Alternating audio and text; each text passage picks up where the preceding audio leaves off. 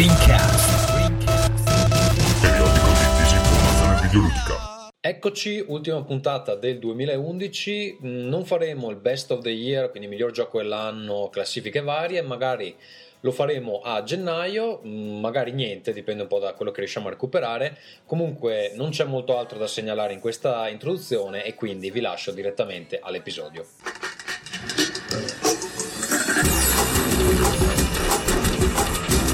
Rincast presenta Nerdcore.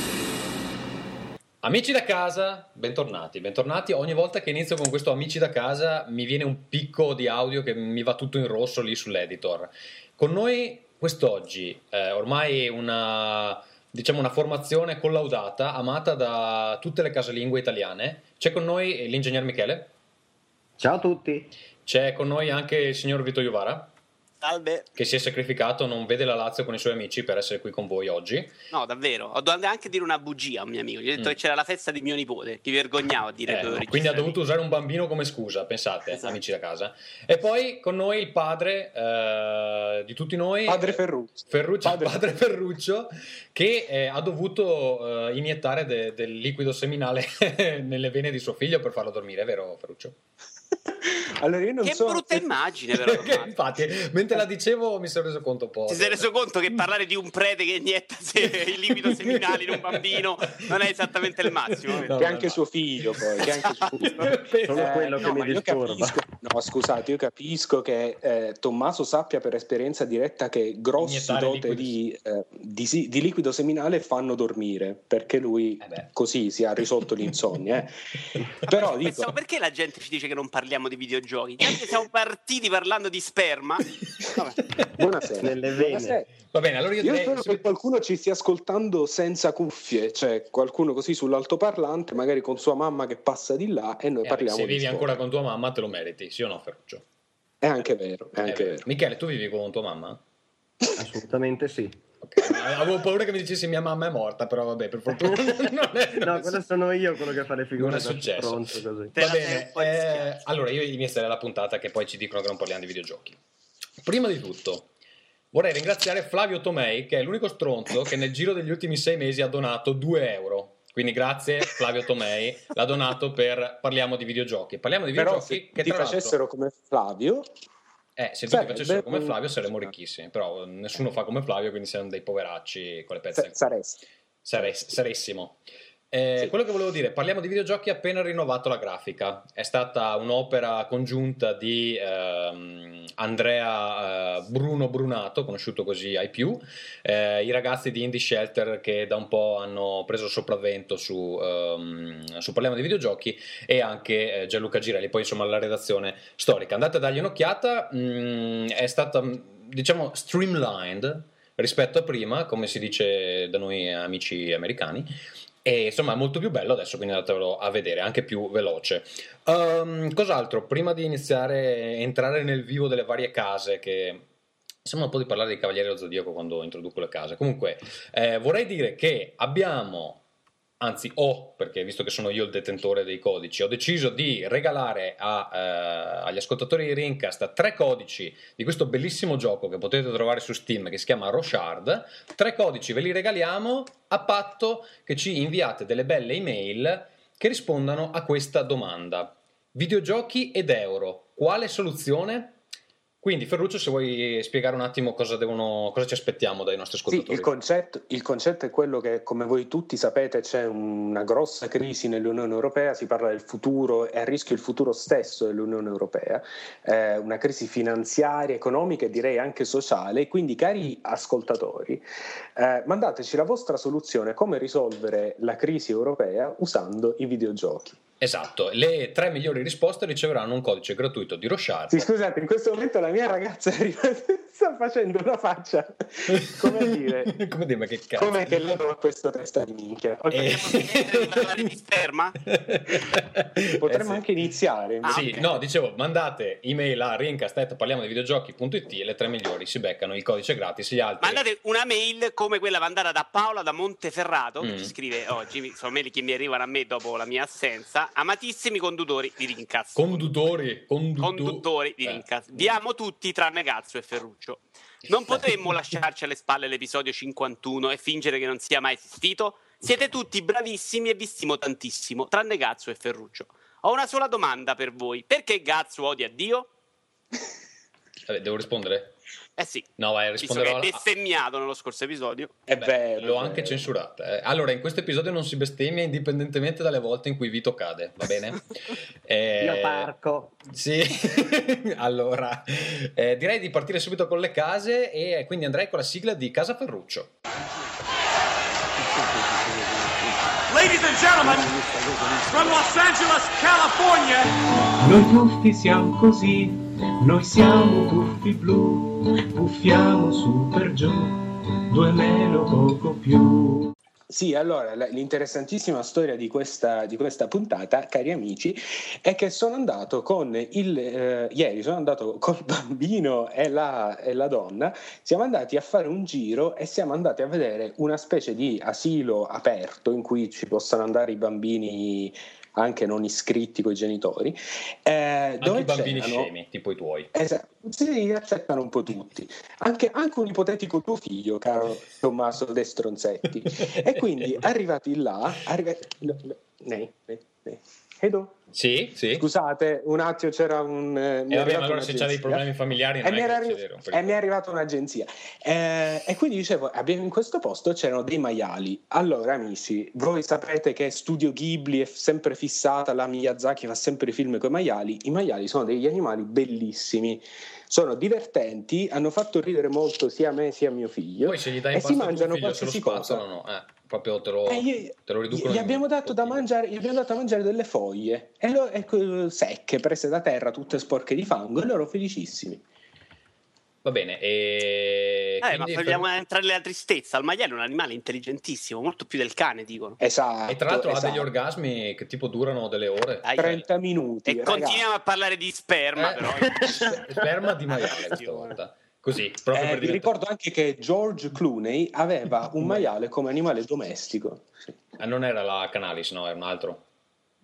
Eh, credo che lui si bombasse la canna. Ah, hai capito? Eh? Hai capito? Ok, Va bene. Aia, questa era brutta, Tommaso. Eh, po' poca classe, se mi permetti. poca classe. Va bene. Eh, No, io, io proseguirei perché vogliamo andare veloci, un po' tipo un cavaliere d'oro che affronta le varie case, no? un po' veloce, proprio passa, entra, spacca Sansei a tutto. tutto vapore. Sansei No, a no, tutto io, vapore. io ho da parlare per otto ore oggi. Eh. Sì, ma infatti, proprio per questo, io farei andare prima il nostro amico Michele che ha una sigla nuova che è meravigliosa e gliel'ha eh, mandata uno che adesso cerco anche come si chiama, si chiama Sir- Siricio. De Tiburzio. Siricio De Tiburzio, che spero sia veramente il suo nome, e gli ha mandato, gliene ha mandate 3-4 e poi ne ha È mandata. addirittura più brutto di, De Benetti. Sì, ecco, esatto. E uno l'ha mandata anche Francesco Fazzini, ma Francesco Fazzini ci manda sigle appena può e quindi basta Francesco, hai rotto i coglioni, fa- fai partecipare anche, anche Siricio De Tiburzio, che insomma questo nome qua se lo merita proprio. Comunque Siricio De Tiburzio ne ha mandate tre, due bruttissime e una molto bella che adesso eh, finalmente pot- possiamo sentire. Eh, Michele, l'ingegnere...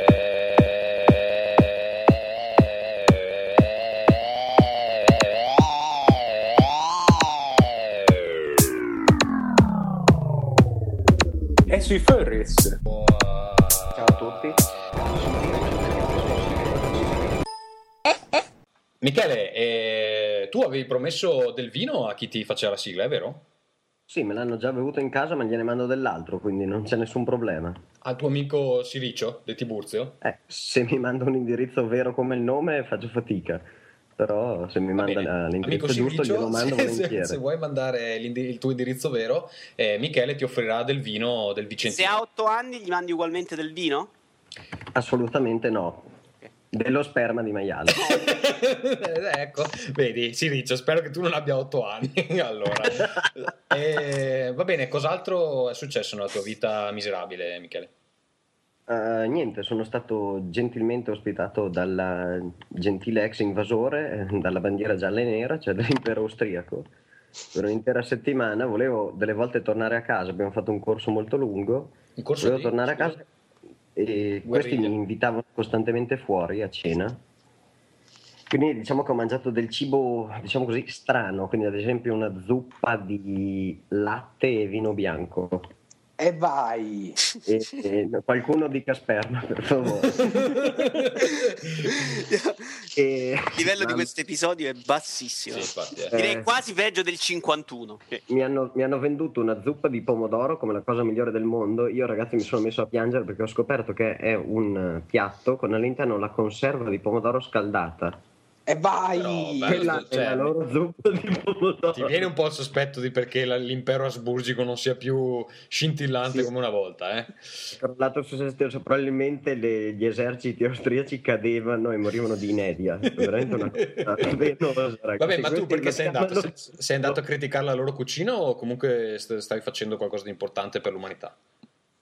Mm, ma no, un training su una cosa nuova che dobbiamo implementare. No, ci è andata anche bene che ci hanno ascoltato per, per questa volta, ci hanno chiamato prima invece di darci le cose fatte come piacevano loro, dicendo toh, provate a usarlo anche voi adesso. Mal- maledetti ci- italiani. Esatto. parlavano, parlavano così. Va bene, così eh, tutto, tutto qui, insomma, quello che si è consumato nel, nella tua Sì, sì, è stata veramente una settimana di lavoro, lavoro, lavoro. Va bene. Non- Eh, allora io andrei con eh, la sigla di Vito che ha incredibili notizie da, da darci. Sano, prendi un umano, te lo mangi, ne prendi un altro, te lo mangi, ne prendi un altro, te lo mangi, ti spara un elicottero, quindi hai perso energia, ricominci a mangiare dopo, quando hai recuperato energia ritorni alla missione e fai un altro pezzo e poi te ne riscatti, tutto così, saltando, muovendoti, uccidendo elicotteri, sbattendo roba dura e uccidendo mostri che escono da ogni dove, perché ci sono dei, tipo delle- dei, dei cassoni sui tetti, che se ti avvicini 3 secondi parte un altro mostro, di quelli un po' più rompicoglioni. Allora, eh, devo eh, accontentare tutti i miei carissimi eh, fans che mi seguono sul mio account Twitter, che adesso Michele vi ricorderà.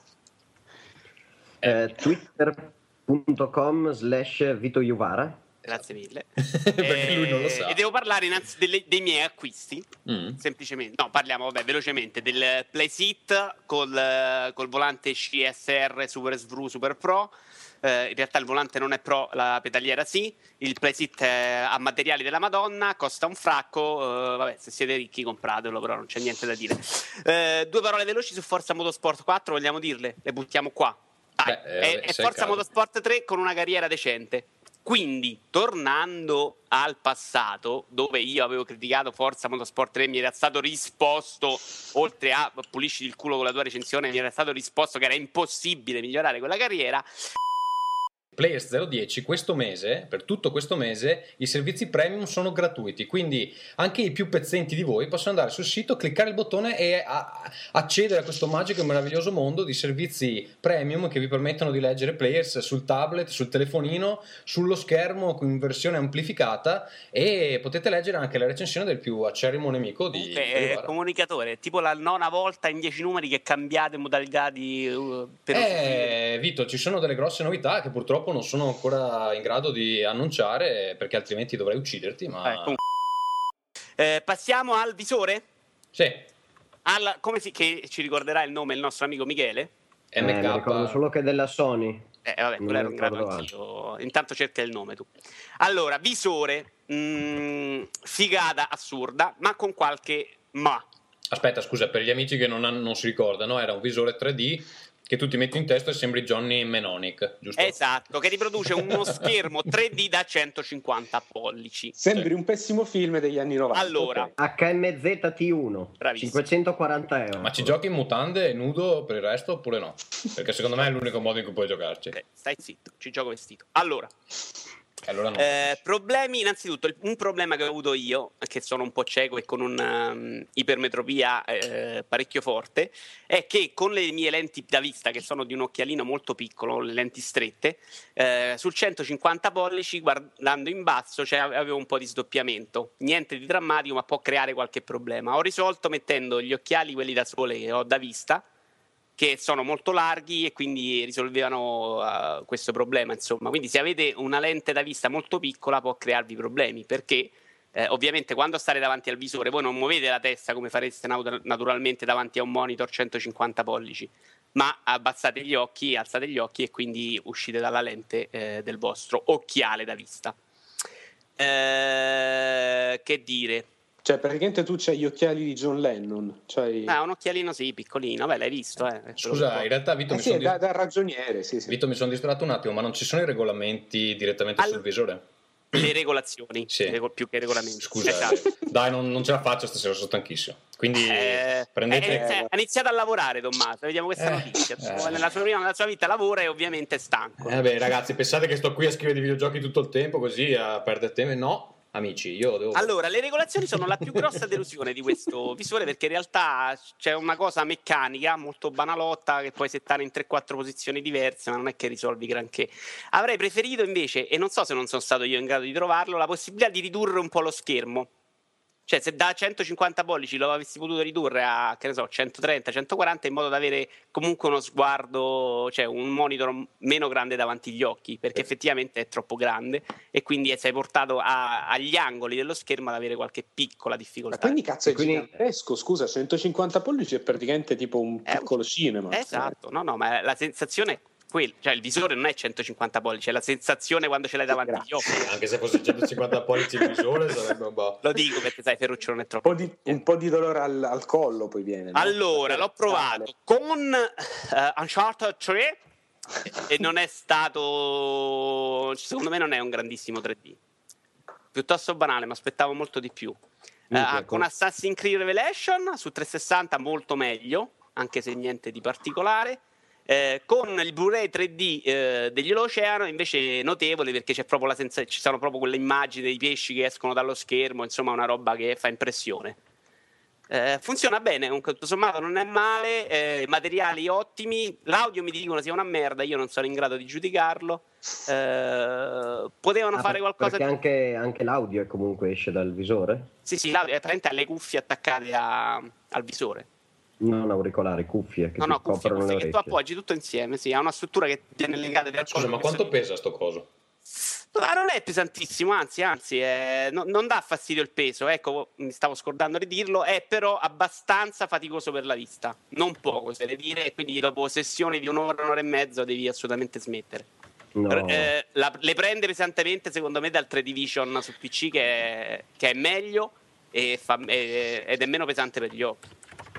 Ma è comunque disattivabile il 3D, no? Eh, che te lo metti a fare il visore? No, per avere 150 pollici. Ah, sì, infatti. sì, penso di sì. Vabbè, ma che cazzo ti metti a fare il 650 pollici? Vabbè, vabbè, eh, non, Beh, ti, non ti incazzare. è una la cosa da gente c'ha 500 diverse euro. Eh, ma 500 euro sei sicuro? Mi sembra un po' di più, eh, però vabbè. Era 500? Avrei, avrei pagato di più. Sì, no, ma guarda che costa 800, non 500. Non bada ne- neanche alle spese, non si ricorda neanche quanto paga le cose. No, no, no, costa 800, non 500. 7,99. Era il prezzo quello 5,40, era di una news all'inizio, ma che è assolutamente falso.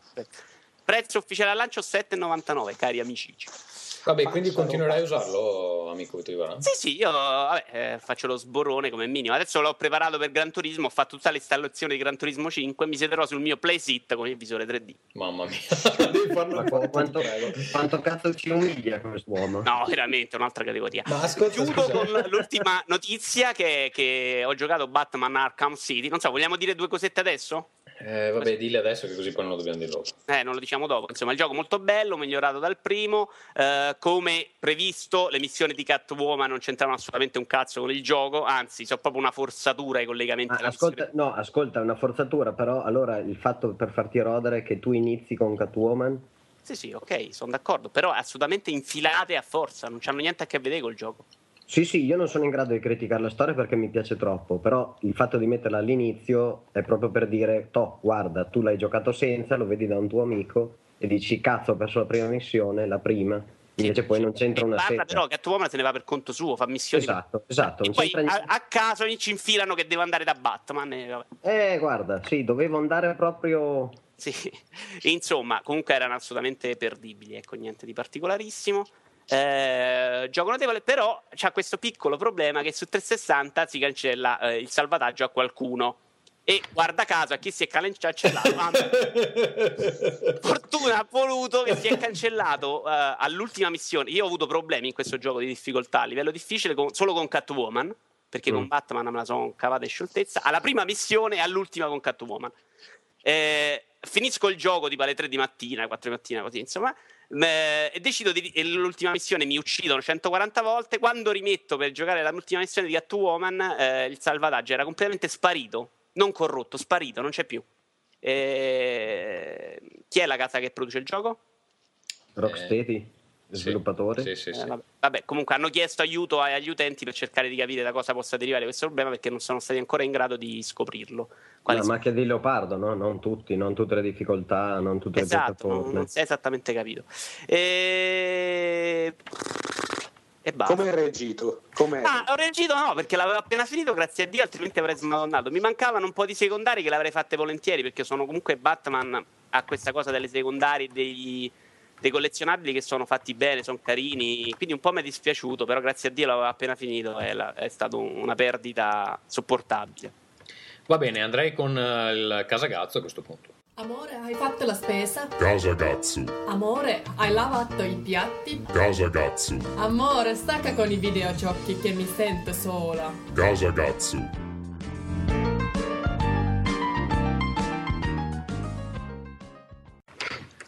Allora, vi avevo lasciato la volta precedente con eh, questa questione dell'operazione agli occhi. Finalmente l'ho fatta, è andato tutto bene, grazie. E inizio a vederci come un Sa, falco. è appena arrivata una mail che dice sti cazzi, però. Mm. Inizio a vedere come un- uno sniper perché la, la vista riprende progressivamente e niente, volevo un attimo condividere con voi la, la procedura visto che qualcuno se la, se la domanderà e mm, proprio brevemente. Eh, ci vuole un punteruolo Allora, e un pochino di, di alcol. No, tu eh, ridi, però quello insomma da- non è che vada molto distante così, nel senso che ti No, mettono sì. prima delle gocce negli occhi che ti anestetizzano, dopodiché ti mettono ehm, quegli affari, in inglese si chiamano clamps, non so come sia in italiano, che Oh. ti, di, divaricatori, che ti tengono aperti gli occhi, come su eh, Arancia Meccanica. Mm, E dopo- E ti fanno vedere dei film. No, no, no, dopo- dopodiché ti distendono su un lettino, però sti, sti davi- divaricatori non, non fanno male, non, non sono proprio come quelli di arancia meccanica, sono un po' meglio. E poi ti distendono su un lettino e mm, vabbè, devi guardare una lucetta mentre loro fanno delle analisi varie, ma dopo eh, praticamente per, perché il laser possa operare sostanzialmente devono rimuovere un, eh, una, diciamo un livello di Ah. cute sull'occhio Ah! sollevarlo, fare l'operazione con il Ah, laser e poi eh, ri- riporlo do- dov'era. E eh, per creare la pressione necessaria affinché insomma, possano tagliare questa, questi, ma sono micron proprio di, di cute dell'occhio, praticamente devono innalzare la, la pressione del, del bulbo oculare. E quella parte lì è inquietante perché ti mettono una specie di tubo sull'occhio e Ah. iniziano, iniziano a cambiare la pressione e tu inizi a vedere come una TV rotta. Come se fosse la TV rotta, vedi proprio il rumore bianco. E quella parte lì è abbastanza fastidiosa. Ah, madonna. Mm, non fa male, non fa male ma, ma è fastidiosa. E poi vabbè niente, poi la parte proprio dell'operazione vera e propria, c'è sto laser da fissare e fa, mm, vabbè, ci mette 10 secondi, fa ta ta ta ta ta ta ta, ta e ha finito. È un, um, uno dei side effect è che c'è l'odore di bruciato come quando uno si brucia i peli del braccio, è presente? che c'è quell'odore di gallina bruciata. eh, c'è- No. Sì, sì, sì, Vabbè, ragazzi, ma non possiamo parlare dei videogiochi, scusate. E niente, è così. Poi, vabbè, una volta che hanno rimesso tutto a posto, ti, orrenda, Dio mio. ti usano una specie di, di- di punta di acciaio per rimettere a posto la, la superficie cutanea. E- Che però la, la vedi e basta perché non senti niente, però vedi che ti mettono sta cosa nell'occhio. E, e dopo un- un'ora, due ore già inizi a vederci e sei a posto. Quindi per un'ora ti lasciano al buio e, e basta. Eh, Io voglio, io voglio solo dirvi che dopo il primo Saw non ho, non ho mai più visto un film dell'orrore No, perché comunque- non li reggo più. Allora, è, è- cioè, raccontata è peggio di quello che è poi in realtà. Non è piacevole, ma non fa male. E quindi, insomma, se avete dei problemi agli occhi, valutate la possibilità perché vi risolve una serie di problemi. Eh, cos'altro? Niente, fra il 15 dicembre parto per Cuba, poi per tre settimane non sarò a disposizione di nessuno, quindi non scrivetemi, non mi chiamate, non eh, eh, fate sammongazzu perché tanto non sono in grado di rispondervi, eh, visto che non avrò computer né eh, niente che possa connettersi a internet eh, sull'isola Solo internet censurato.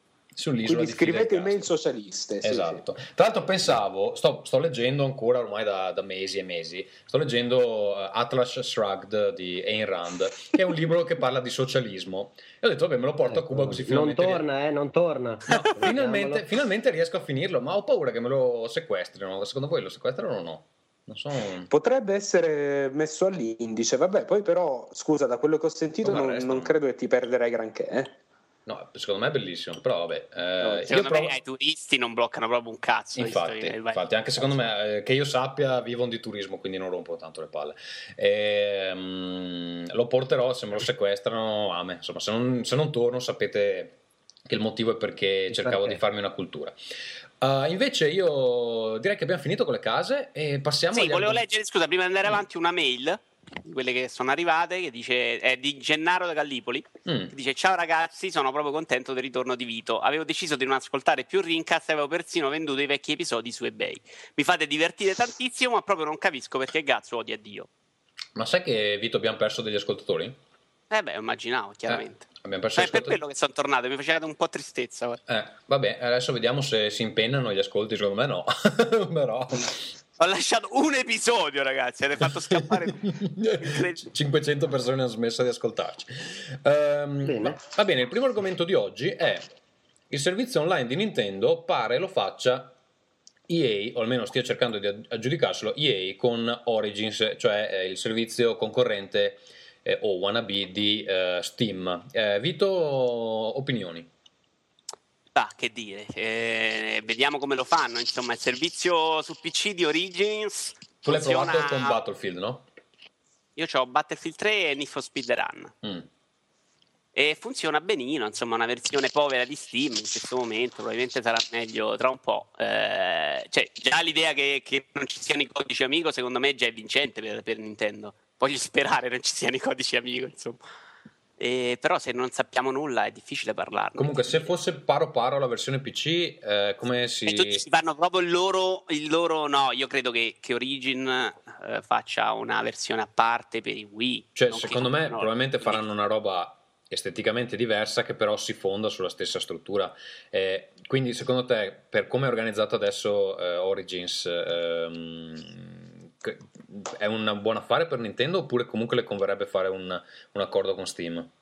Ma è un buon affare, dipende che, che cosa vanno a prendere, perdonami, eh, l'interfaccia grafica puoi prendere. No, cioè, beh, la- giochi la- No, vabbè, vabbè, la parte, la parte back-end. Tutte, la- la- la- l'interfaccia grafica la puoi cambiare come vuoi, ma è come funziona, cioè come vengono distribuiti i giochi, il sistema di pagamento, la lista amici, quella roba là, che, che è quello che è importante. Poi, Eh, la lista amici sì, è una versione povera di Steam, dicevo, quindi sì, va benissimo, ma non era impossibile da rifare. Certo che Nintendo, non avendola mai fatta e non essendo in grado, e non essendo in grado, fa bene ad appoggiarsi a un servizio collaudato, invece di fare magari le figuracce che ha fatto Sony nel corso di questi ma anni. tu dici Sì, che... anche perché poi ci metti, ci metti due o tre anni a, a- a- a coprire il, eh, il vantaggio, diciamo. Ma Mm. sì, ma se ce la fa, insomma. Cioè, Michele, tu dal, dal punto di vista ingegneristico, tu credi che un accordo del genere eh, sia meglio con Steam perché ormai è una realtà insomma ehm, assodata oppure comunque Origins è talmente nuovo che ha margini di miglioramento può andare anche in direzioni diverse quindi per Nintendo forse è più interessante.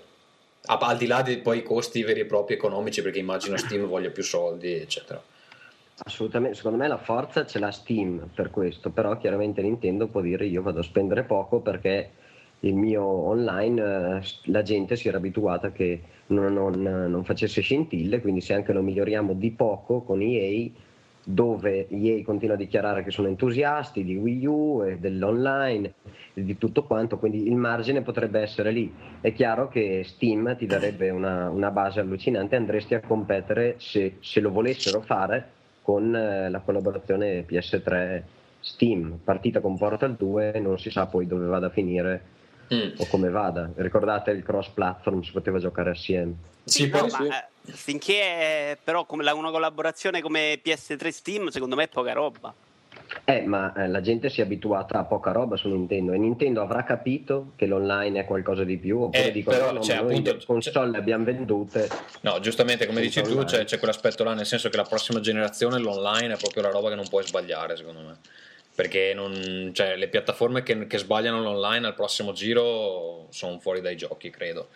E quindi sarà interessante vedere come, come si evolverà eh, questa questione. Mi domando soprattutto se eh, adesso io Origins non l'ho ancora visto. eh, ha anche, anche lui come Steam tutte queste cose degli sconti. eh, Ce l'ho qua davanti, no, non ha un negozio all'altezza di Steam al momento. Ok. Ha Sì, ha solo gli sconti all'altezza di Steam ma non ha, non ha la struttura mm, mm. Sì, ma il negozio è poca roba, c'è poca roba ancora adesso. Cioè, non ha Sì, sì. tutto il mercato indie dietro ancora, non c'ha granché. Va bene, Ma non quindi lo vuole il mercato, il mercato indie, vuole, Vuole vuole vendere le sue. cazzo loro. Cioè, Esatto. no. va bene, rimaniamo in attesa. Magari io co- co- collegherei Volevo, scusate, dare, fare una notizia d'aggiornamento, però, una notizia utile. Eh, L'Aquila Olimpia eh, purtroppo non è riscesa ed è in questo momento appollaiata sul telone dello stadio Olimpico. Ok. Eh, Cosa? Vorrei dire, vorrei dire, vorrei collegare questa notizia con eh, la- il presunto annuncio dell'Xbox, del prossimo Xbox che si dice, si, dice ehm, si chiamerà Infinity Loop o Loop. eh, Scusa, ma perché non parlare prima delle caratteristiche del Wii U a questo punto? Eh, che le sappiamo noi? È uscita una news di cui Michele deve essersi informato che parla delle possibili caratteristiche del Wii U. No, non era... Assolutamente no. Ah. No, no, no. E vabbè, c'è scritto più indiscrezioni Wii c'è U, scritto- c'è sempre scritto- Michele, porca di quella troia. C'è, c'è scritto discrezioni. Si sta c'è, rompendo il gruppo, ragazzi. c'è scritto Vabbè, discrezioni. par- parla intanto di Xbox, io vado a cercare la news. No, allora quello che volevo chiedere è appunto qual è la data di uscita probabile della prossima console Nintendo se presentano l'Xbox eh, a gennaio. Siamo d'accordo che è il prossimo Natale? Perché a me il prossimo Natale a me sembra ancora Chi ha presto. detto che la presentano a gennaio l'Xbox? No, eh, c'è questa indiscrezione che pare che la presenteranno al CES. Eh. A me sembra strano, però. Ah, no, pare anche che non la presentano nemmeno al prossimo E3, però in un'altra indiscrezione, quindi non so. Ok. Sì, però scusate ragazzi, secondo voi riescono a tirare avanti ancora per un anno, cioè ancora fino alla fine dell'anno prossimo? Secondo me me hanno, hanno dei giochi, hanno dei giochi per arrivare l'anno prossimo. Cioè, pensa, c'è GTA 5, c'è eh, Max Payne 3, eh, Bi- Bioshock Infinite, Halo eh, 4, Mass Effect. Halo- Mass Effect 3. Halo 4, Mass Effect 3. Cioè, secondo me ancora per un anno buono ci becchiamo sta generazione. E nel 2013, magari in primavera, non so, mi sembra strano. Però, secondo me non, Perché non non ha- esce The Last Guardian, la generazione non è ancora cominciata. Eh, The, The Last Guardian si è licenziato Ueda, sai perché? Eh sì, Ah. eh sì. Vabbè. che tristezza. Madonna, sì, infatti. Eh, niente, Michele, dai, parlaci un po' di sto Xbox Loop, tu che sai tutto. Ma vabbè, praticamente Xbox Loop dovrebbe essere il loro progetto e della nuova Xbox. Quello che stanno dicendo dal punto di vista che io vi posso dire hardware cosa, cosa vuol dire è che il, ehm, lo spostamento di praticamente penso il 50-60% del mercato consumer sulla piattaforma ARM, che è un po' un cambiamento epocale, come quando Apple è passata dai, dai propri processori Dai a Power quelli di PC Intel. a, a Intel. Esatto, la stessa cosa e questo lo si vede in due o tre cose che forse non tanti sanno, che eh, Windows eh, 8 ormai l'ha sfangata e ok, dovrebbe non farcela, ma Windows 9 sarà sviluppato per processore ARM, quindi non girerà più su gli Intel come li conosciamo. E, Scusa, cos'è eh, un processore ARM? Cos'è? eh, praticamente ARM sta a significare che ha un numero di istruzioni ridotte. Tu immagina che devi fare, non so, mh, quattro elevamenti a potenza, i processori attuali Scusa, sono- io l'ho immaginato Ferruccio che fanno di fare quattro elementi a potenza. Ogni mattina lo faccio, eh, dopo la colazione. No, no, però scusa, dai, mi interessa lo- la spiegazione tecnica. Vai, vai, vai. Allora, praticamente i processori che tu hai adesso sono eh, CISC, cioè hanno tante istruzioni per fare tante cose diverse. Quindi tu ti puoi dire, eh, non so, ruotami, ro- ruotami un'immagine, mentre i processori di nuovo, diciamo di nuova progettazione, quegli ARM che sembravano essere morti poi sono ritornati, ha- hanno un numero limitato di istruzioni, quindi ad esempio, non so, somma, sottrazione, divisione, le svolgono bene e ne mettono tante in fila finché, ad esempio, compiono un'operazione come ruota Poi un'immagine. non gli devi dire ruotami un'immagine per favore, altrimenti no. Per, per favore, perché loro sono anche un po' riottosi. Infatti, la, la R di ARM sta per riottoso. E perché, e perché è migliore, scusa? È migliore perché sono più semplici da progettare, sono più semplici da programmare. Quello che eh, succede in un processore ARM è che la differenza nel dal- quello che vuole fare il programmatore a quello che fa il processore viene svolto da un software che si chiama compilatore Mm. che capisce cosa vuole fare il programmatore, ad esempio fammi vedere un muro in un videogioco e lo converte in migliaia di istruzioni.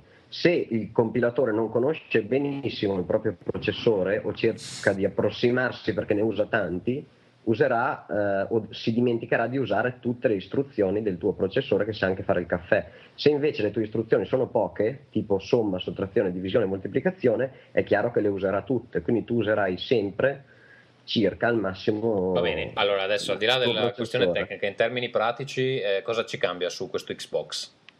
Che, mm, Che sembra che la, la struttura multicore sia dedicata al fatto che eh, non c'è più un nucleo, ma eh, diversi nuclei multicore saranno dedicati o dedicabili, questo è l'ha sempre fatto Microsoft nel- nei propri kit di sviluppo, a un pezzettino all'IA, intelligenza artificiale, un pezzettino all'audio ed essendo tutti core simili è possibile scambiarle, quindi io ad esempio sviluppo un gioco dove il suono fa schifo, però dedico più core all'intelligenza artificiale, perché sono tutti uguali, tutti con lo stesso sistema di sviluppo. Questa Queste cosa sono- mi spaventa, scusate. E quindi tu puoi distribuirli meglio, diciamo che tu hai 10, 10 processori virtuali all'interno e li dedichi tutti 10 al suono, perché fai un simulatore di suono, o li dedichi 9 al riconoscimento facciale di quello che sembra che sarà il Kinect 2 e uno alla grafica, quindi la grafica farà schifo ma riconoscerà se alzi un sopracciglio.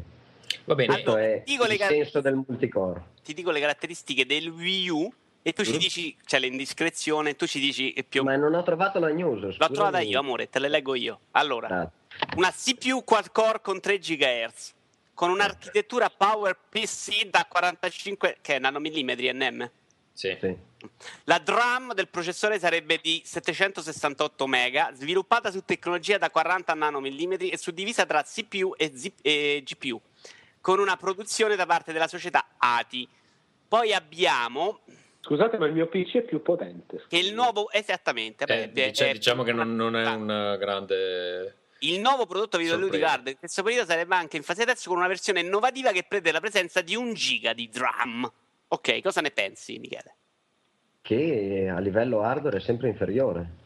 Inferiore sempre, a cosa? sempre sotto. Parliamo più o meno di un 360, di più, di meno, di una un, PlayStation po- 3? un pochino più di un 360. Comunque tutte le, le piattaforme, cioè le, le due piattaforme che si sono combattute sulla grafica, Xbox e PS3, hanno lottato con la RAM, tutte e due. Ogni kit di sviluppo della PS3 che usciva eh, cercava di rosicare un po' di RAM perché si sono accorti che è poca.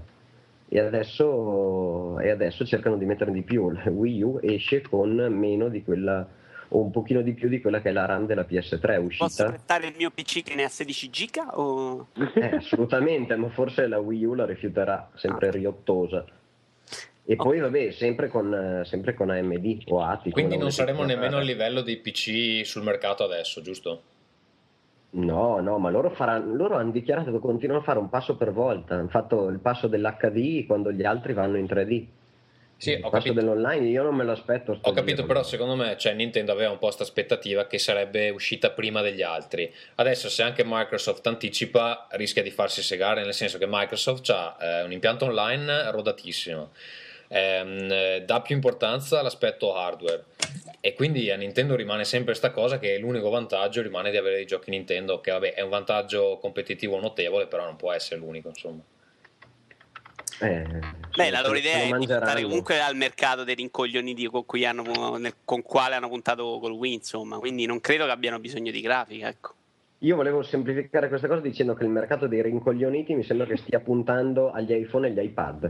Eh, eh, sì, E se ne, stanno, giochi- se ne stanno accorgendo col 3DS che il mercato dei rincoglioniti non è più così rincoglionito. Che sta vendendo più del, del DS. Eh, no, dai, il, da- il dato Scusate se uso la categoria ontologica del rincoglionito, ma per me rincoglionito Il è mi- però perdona, il dato che il 3DS a parità dal lancio sta vendendo più del DS è un dato veramente fuorviante, per quanto vero, insomma. Eh, però è vero, scusa. Sì, però è- il DS all'inizio non vendeva bene. Il DS ha cominciato a vendere dopo.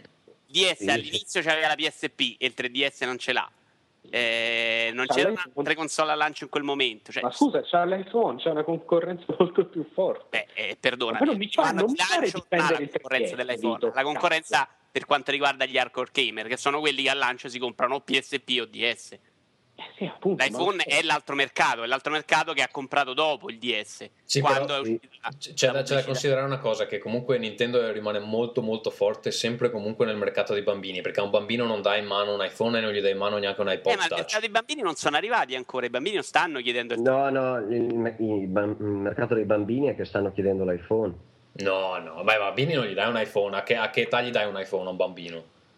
Eh, purtroppo ragazzi 10-11 anni vogliono l'iPhone e qualche stronzo glielo darà. marea di legnate, scusate. eh, Eh, sono quelli d'accordo con iniziano- te Ferruccio. Quelli iniziano Sì, già a essere dei teenager. ragione il nostro ingegnere, sempre eh, intelligente e puntuale. Guarda. Allora, Ma quelli- no, guarda, criticatemi pure, però cioè, il discorso No, no, di- io sono dei, d'accordo rin- con te, perché- dei rincoglioniti mi fa venire la rabbia perché questi mi dicono, ah guarda, eh, ma non Plant vs. Zombies, Cadderò guarda come sono bravo nei videogiochi, allora sì, hai i riflessi su un giochino di 10-15 secondi, mi va benissimo, però eh, quello che intendevo io era per non arrivare a Ico Shadow of the Colossus, ma un gioco anche come Zelda, cioè, ma No, per- qualcosa per qualcosina di più. Per Dai. chiarire il discorso di prima, eh, io non credo proprio che il DS possa, eh, cioè che il 3DS possa ripetere il successo del DS. Ecco, Ma no, magari mi non sbaglio, per carità di. Dio. No. Ma questo dato eh, che sta vendendo di più adesso, secondo me non è. No, però non è È neanche un eh. flop al momento. Però Ma no, ma non è un fallimento. Infatti, col- calando di prezzo e quindi ammettendo di aver fatto una cazzata,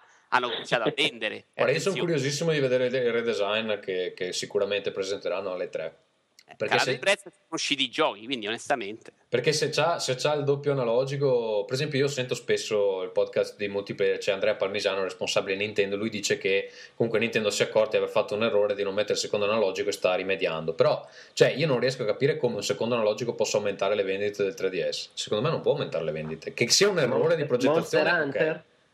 Sì, ok, Monster Hunter e poi? Cioè, perché alla Eh, fine. Giappone, basta, fine, fine. No, ma ho capito, ma alla fine il problema non è che non c'è il secondo analogico, è che ci sono pochi giochi belli e costano un casino rispetto a una concorrenza che comunque con 2 euro, cioè che, che ne so, se compri Mario a 40 euro, su iPhone ti compri 40 giochi da 1 euro, 50 Che fanno cacare molto. Sì, ho cioè, capito, ma sono prezzi 50 e quindi... Ma cioè, che fan cagare va, va visto. Cioè, ho ho vabbè, cominciato ma- Infinity Blade 2 5 euro ed è un gioco. Ho visto giochi peggiori sui portatili. Insomma, Sì, ragazzi, vabbè, però dico, ti compri anche, Quindi, ti prendi anche un no, io mi domando, io mi domando cioè, quante copie in più del 3DS puoi vendere se ci metti il secondo analogico? Magari di più, magari, cioè, per me già la batteria che dura poco è molto più grave che non c'è il secondo analogico, per dire. dura poco la batteria. Io con Madonna, Zelda dura- lo, lo grandissimo. Vabbè, ma tu lo, lo usi in casa però, Vito, o no? Ma sì, dura sì, tre ore e mezza Sì, sì, dura-. Cioè, non dura neanche un viaggio in treno, che è ridicolo, insomma, per un portatile. Quindi è proprio, è proprio l'ammissione che i portatili non sono Eh, portatili. intanto sei un pezzente, io ho le mie belle batterie portatili, quindi andrò a New York eh, col con l'iPad carico. Però, eh, Sì, e così c'hai un iPad che ti pesa 2 kg e, no, e- non è sono, grosso il eh, doppio. Attenzione, Lazio, no. Eh, sono- è una batteria grande come un iPhone che carica quattro volte l'iPad, per dire. E dove Da la 7000, che come, qual è l'unità di misura? milliampere? Eh, boh, credo di sì. Sì, sì, sì, la Ho capito, ma dove la, batteria. dove la attacchi, Elettronico. Vito? No, hanno un'uscita USB, ci attacchi tutto. Ho capito, ma poi la devi rima- eh, mantenere attaccata all'iPad, sì? O ti sovraccarica la batteria dell'iPad? No, no, Se la carica intanto che tu puoi tenere tu anche lo acceso. usi, è che come una presa USB a Ho capito, ma allora ti pesa il doppio o no? Eh, vabbè, è un'altra cosa, tu la tieni nella borsa, porca miseria, cioè non un portafoglio, quella può stare lì, c'ha il filo attaccato e lo tieni dentro. Vabbè, comunque non stavo parlando dell'iPad, Ricco, stavo parlando del amici, 3DS. Stavo parlando del 3DS che con una il batteria... 3DS ha- con un attacco USB lo carichi allo stesso Io modo. dico che per me è più so. grave per un portatile che non abbia la batteria che dura piuttosto che non abbia il secondo analogico, che comunque è una cosa grave, ma secondo me non farà vendere più. No, no, ma sono d'accordo con te, eh, attenzione. Perché il problema del, del 3 del 3DS è software, prima di tutto, è di prezzo del software. Il software hanno mezzo risolto, eh, perdona. E infatti, cioè, Da qui a gennaio è una console Ok. con già una linea app assolutamente Perfetto, ma per esempio la- tutta la parte di giochi scaricabili che è il punto di forza della, della concorrenza diretta, cioè No, l'iPod. eh, vabbè, eh, Vabbè, ma scusa, a maggior ragione, non è che puoi fare la stessa cosa che fa la concorrenza. E fra l'altro, Infatti la gente si compra la concorrenza, però è quello. Ma in realtà PS Vita, per esempio, Ferruccio, eh, Sony sta già parlando di eh, essere un ibrido. Non di Ma che lo continuare a fare facciano, ma che lo provino a fare. Però Eh, ma è meglio secondo me liberi. provare a fare l'ibrido, ovvero con giochi con vari prezzi, che mantenersi Ah, fermi sì. sul gioco a 50 Ma ci, possono essere, ma ci possono essere diverse filosofie. Vediamo, vediamo. quindi Noi diciamo che, che- che verrà accolto male, tu dici che vediamo, però No, io dico, vabbè, sarà complementare per quanto mi riguarda. Io non, non voglio avere i- non voglio avere Angry Birds su, su 3DS. non- Tu no, ma perché Spero- tu, tu Ferruccio c'hai due Perché telefoni. costerà tu- 29 euro anche. Ferruccio, scusa, Ma però anche per ecco quello, il non- mio amico Michele, la No, piazza. Scusate, fatemi dire una roba. Ferruccio ha due o tre console da casa, tre anzi. C'ha due smartphone, C'ha il 3DS, c'ha il DS, c'ha la PSP e, E si l'iPad. comprerà il, P- l'iPad, si comprerà la PSP via. Cioè tu puoi scegliere ogni volta la piattaforma migliore in cui comprare Stai un gioco. dicendo che non è esattamente il punto di riferimento. No, tu non, cioè, non sei un, un utente normale di videogiochi. No, non, so- non sono una persona normale, Eh, infatti, va bene, dai, comunque direi di passare oltre perché eh, Bravo. credo Vito eh, ha una notizia meravigliosa sugli UMD che sono questo formato di grande successo. È vero? Ah, aspetta, aspetta, aspetta, aspetta, aspetta, aspetta. quel UMD Ah, passport. passport, sì, no, volevo insultare un po' la gente se è possibile. È possibile, Gatsu? Sì, sì, Che- prego, prego. Perché eh, è uscita la notizia che su PS Vita sarà possibile, mh, dopo vabbè è uscita un'altra notizia in cui non, non tutte le compagnie supporteranno questo sistema, ma in cui sarà possibile scaricare su PS Vita pagando una cifra che mi sembra parlassero dai 7 ai 13 euro Mhm. all'incirca, in cui tu eh, ehm, pagando questa piccola cifra puoi riscaricare su PS Vita il gioco che avevi comprato su PSP in versione UMD. Che è un regalo di Sony, perché non è, non è che PS Vita deve supportare i giochi PSP, siamo d'accordo? Sì, Sì, sì. Quindi è un vantaggio. E io ho sentito solo gente che si lamentava della truffa che Sony faceva ripagare il gioco. Io non sopporto più questo mondo. È, è un'emulazione del coso, del fatto che ho il gioco e ho la retrocompatibilità. Ti ricordi i giochi del GameCube? retro- Nella Wii c'era. Sì, ma la retrocompatibilità è una cosa che è, è storia recente, raga. Non, Sì, ma non, Sì, non deve sì. essere obbligata, cioè, perdonatemi, non, non deve essere obbligatoria. È una cosa buona se vuoi vendere una console partendo con, con una line-up di giochi decente, cosa che prima non avveniva.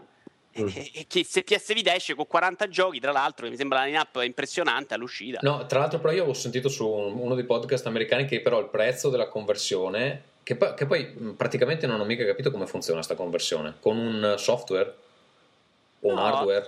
Semplicemente tu penso che ci sia un codice all'interno de- delle confezioni dell'OMD, sarà il codice a barre dietro, insomma, di queste cose. Tu gli dai il codice di quello e te lo riscarichi, loro ti daranno un codice per Ok, scaricare. perché io ho sentito che in realtà il prezzo lo possono fissare le terze parti e quindi se uno vuole farti pagare 40 euro per riscaricarti il gioco te lo fa E non te lo riscarichi? Eh, ti viene la PSP e ci vai in giro e ci giochi sulla PSP. Ma che cazzo te ne frega? No, Ma sono così mm, scemo io, scusatemi. No, no, no, guarda, se- Però, sei, boh, sei la vabbè. voce della ragione. Guarda. mm, mi domando, Sì, sì, cioè, sì, è che ogni volta, ogni volta la gente è abituata a qualcosa, quando glielo tolgono, tipo lo scambio dell'usato, non hai più lo stesso gioco di chi l'ha giocato per primo, la gente si incazza, ti ricordi la puntata scorsa? Eh, io credo che però sarebbe lungimirante da parte delle compagnie permettere questo tipo di download perché alla fine a loro costa veramente poco, costa il costo della banda e ci fanno una bella figura e probabilmente possono anche sfruttarla per eh, E lo riguadagnano i 5 euro rivendendo. sì, oppure rinfrescare la memoria degli utenti magari se sta per uscire il nuovo episodio, che ne so. Eh, così possono farlo, sono d'accordo. Va bene, e... Comunque tutti i giapponesi si sono tirati fuori, eh, quindi al lancio di PS Vita in Giappone non ci sarà quasi nessuno perché Capcom, Square, Square Enix mi sembra si siano subito tirato fuori da questa opzione. Vabbè, Cioè, loro perché- te lo faranno ripagare 40 euro e Eh. tutti sono contenti. Infatti. Invece Syndicate e i seguiti che non No, seguono. scusami, potevo, posso leggere un'altra di quelle mail che mi arrivano? sì, sì. Perché Sì. non ne ho tantissime. Allora, volevo lamentarvi di voi di come avete superficialmente trattato un capolavoro come Xenoblade.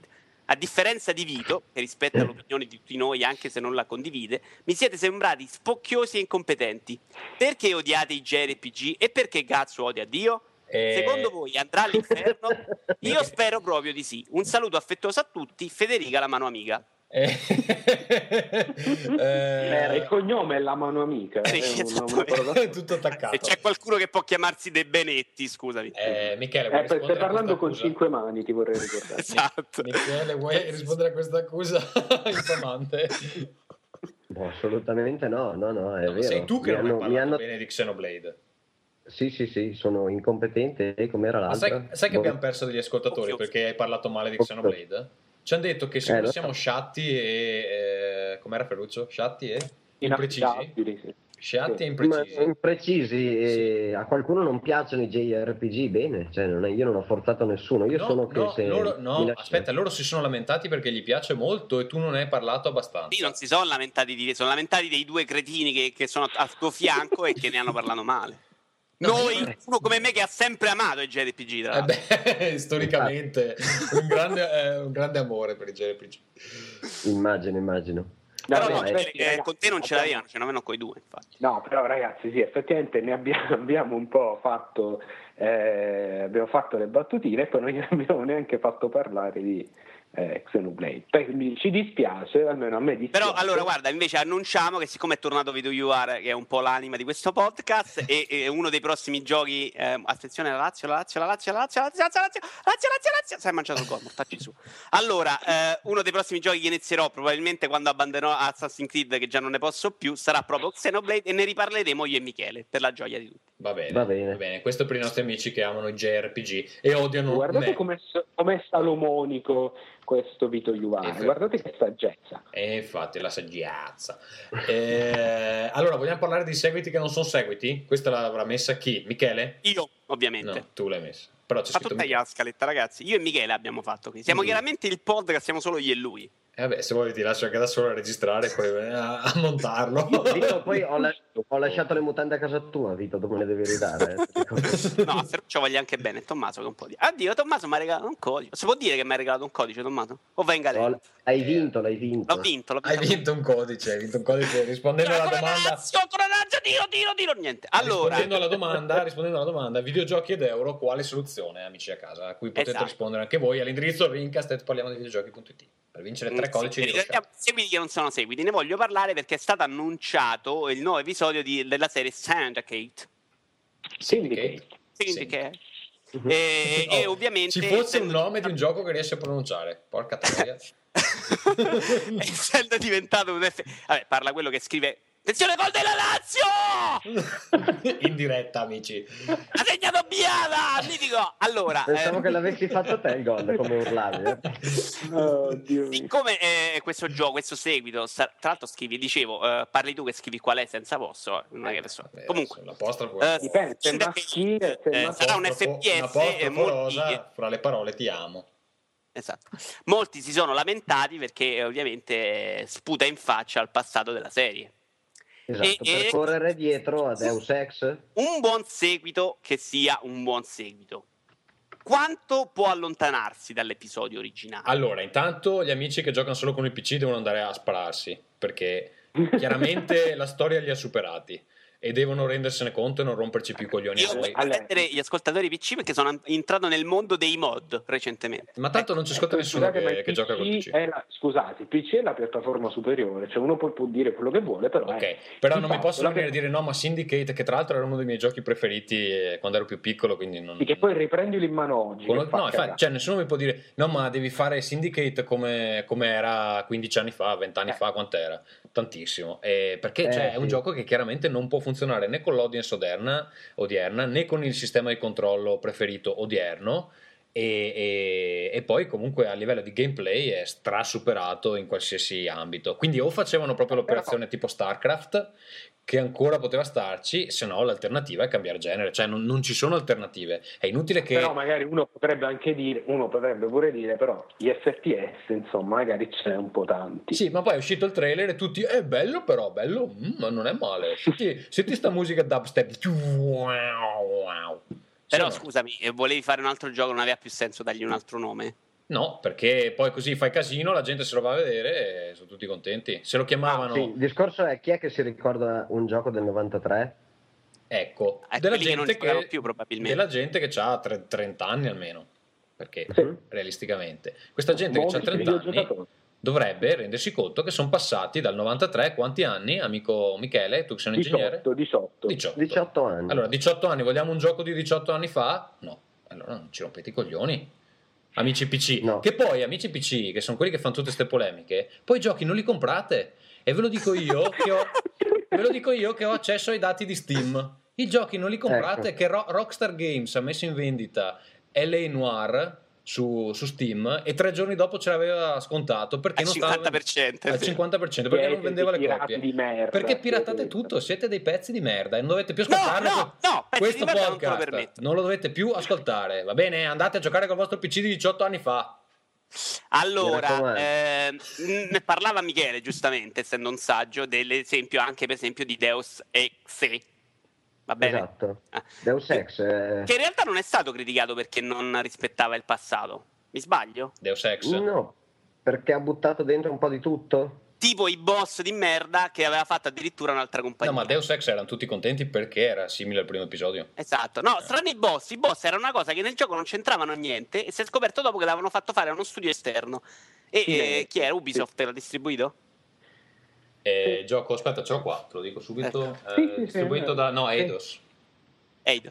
E si è pentito e ha detto che non farà più una minchiata del genere perché ovviamente erano tra l'altro di difficoltà completamente avulsa dal gioco, insomma, era veramente una Sì, ma cosa... resta il fatto che Deus Ex ha venduto 26 copie ehm, Ah, e adesso si trova male, male, No, male. però si, trova, Sì, cioè, sì. si- si trovava subito a prezzo scontato. Vediamo quanto ha venduto. Comunque non ha venduto tanto come speravano. Vediamo subito. Ma... Attenzione. No, veramente, veramente poco, quindi eh, a questo punto forse gli conviene allontanarsi dal nome e No, proporsi ma perché come sta gente, che, IP. sta gente che si lamenta non la devono ascoltare, che sono 100 sfigati Eh, esatto, che, che scrivono esatto. tutto il giorno sui forum, rompono i coglioni a tutti, sembrano, sembrano delle folle da, da Oceaniche. o- Occupy Wall Street e poi in realtà sono 100 persone che i giochi non li comprano nemmeno, quindi non dovete romperci i coglioni amici del PC.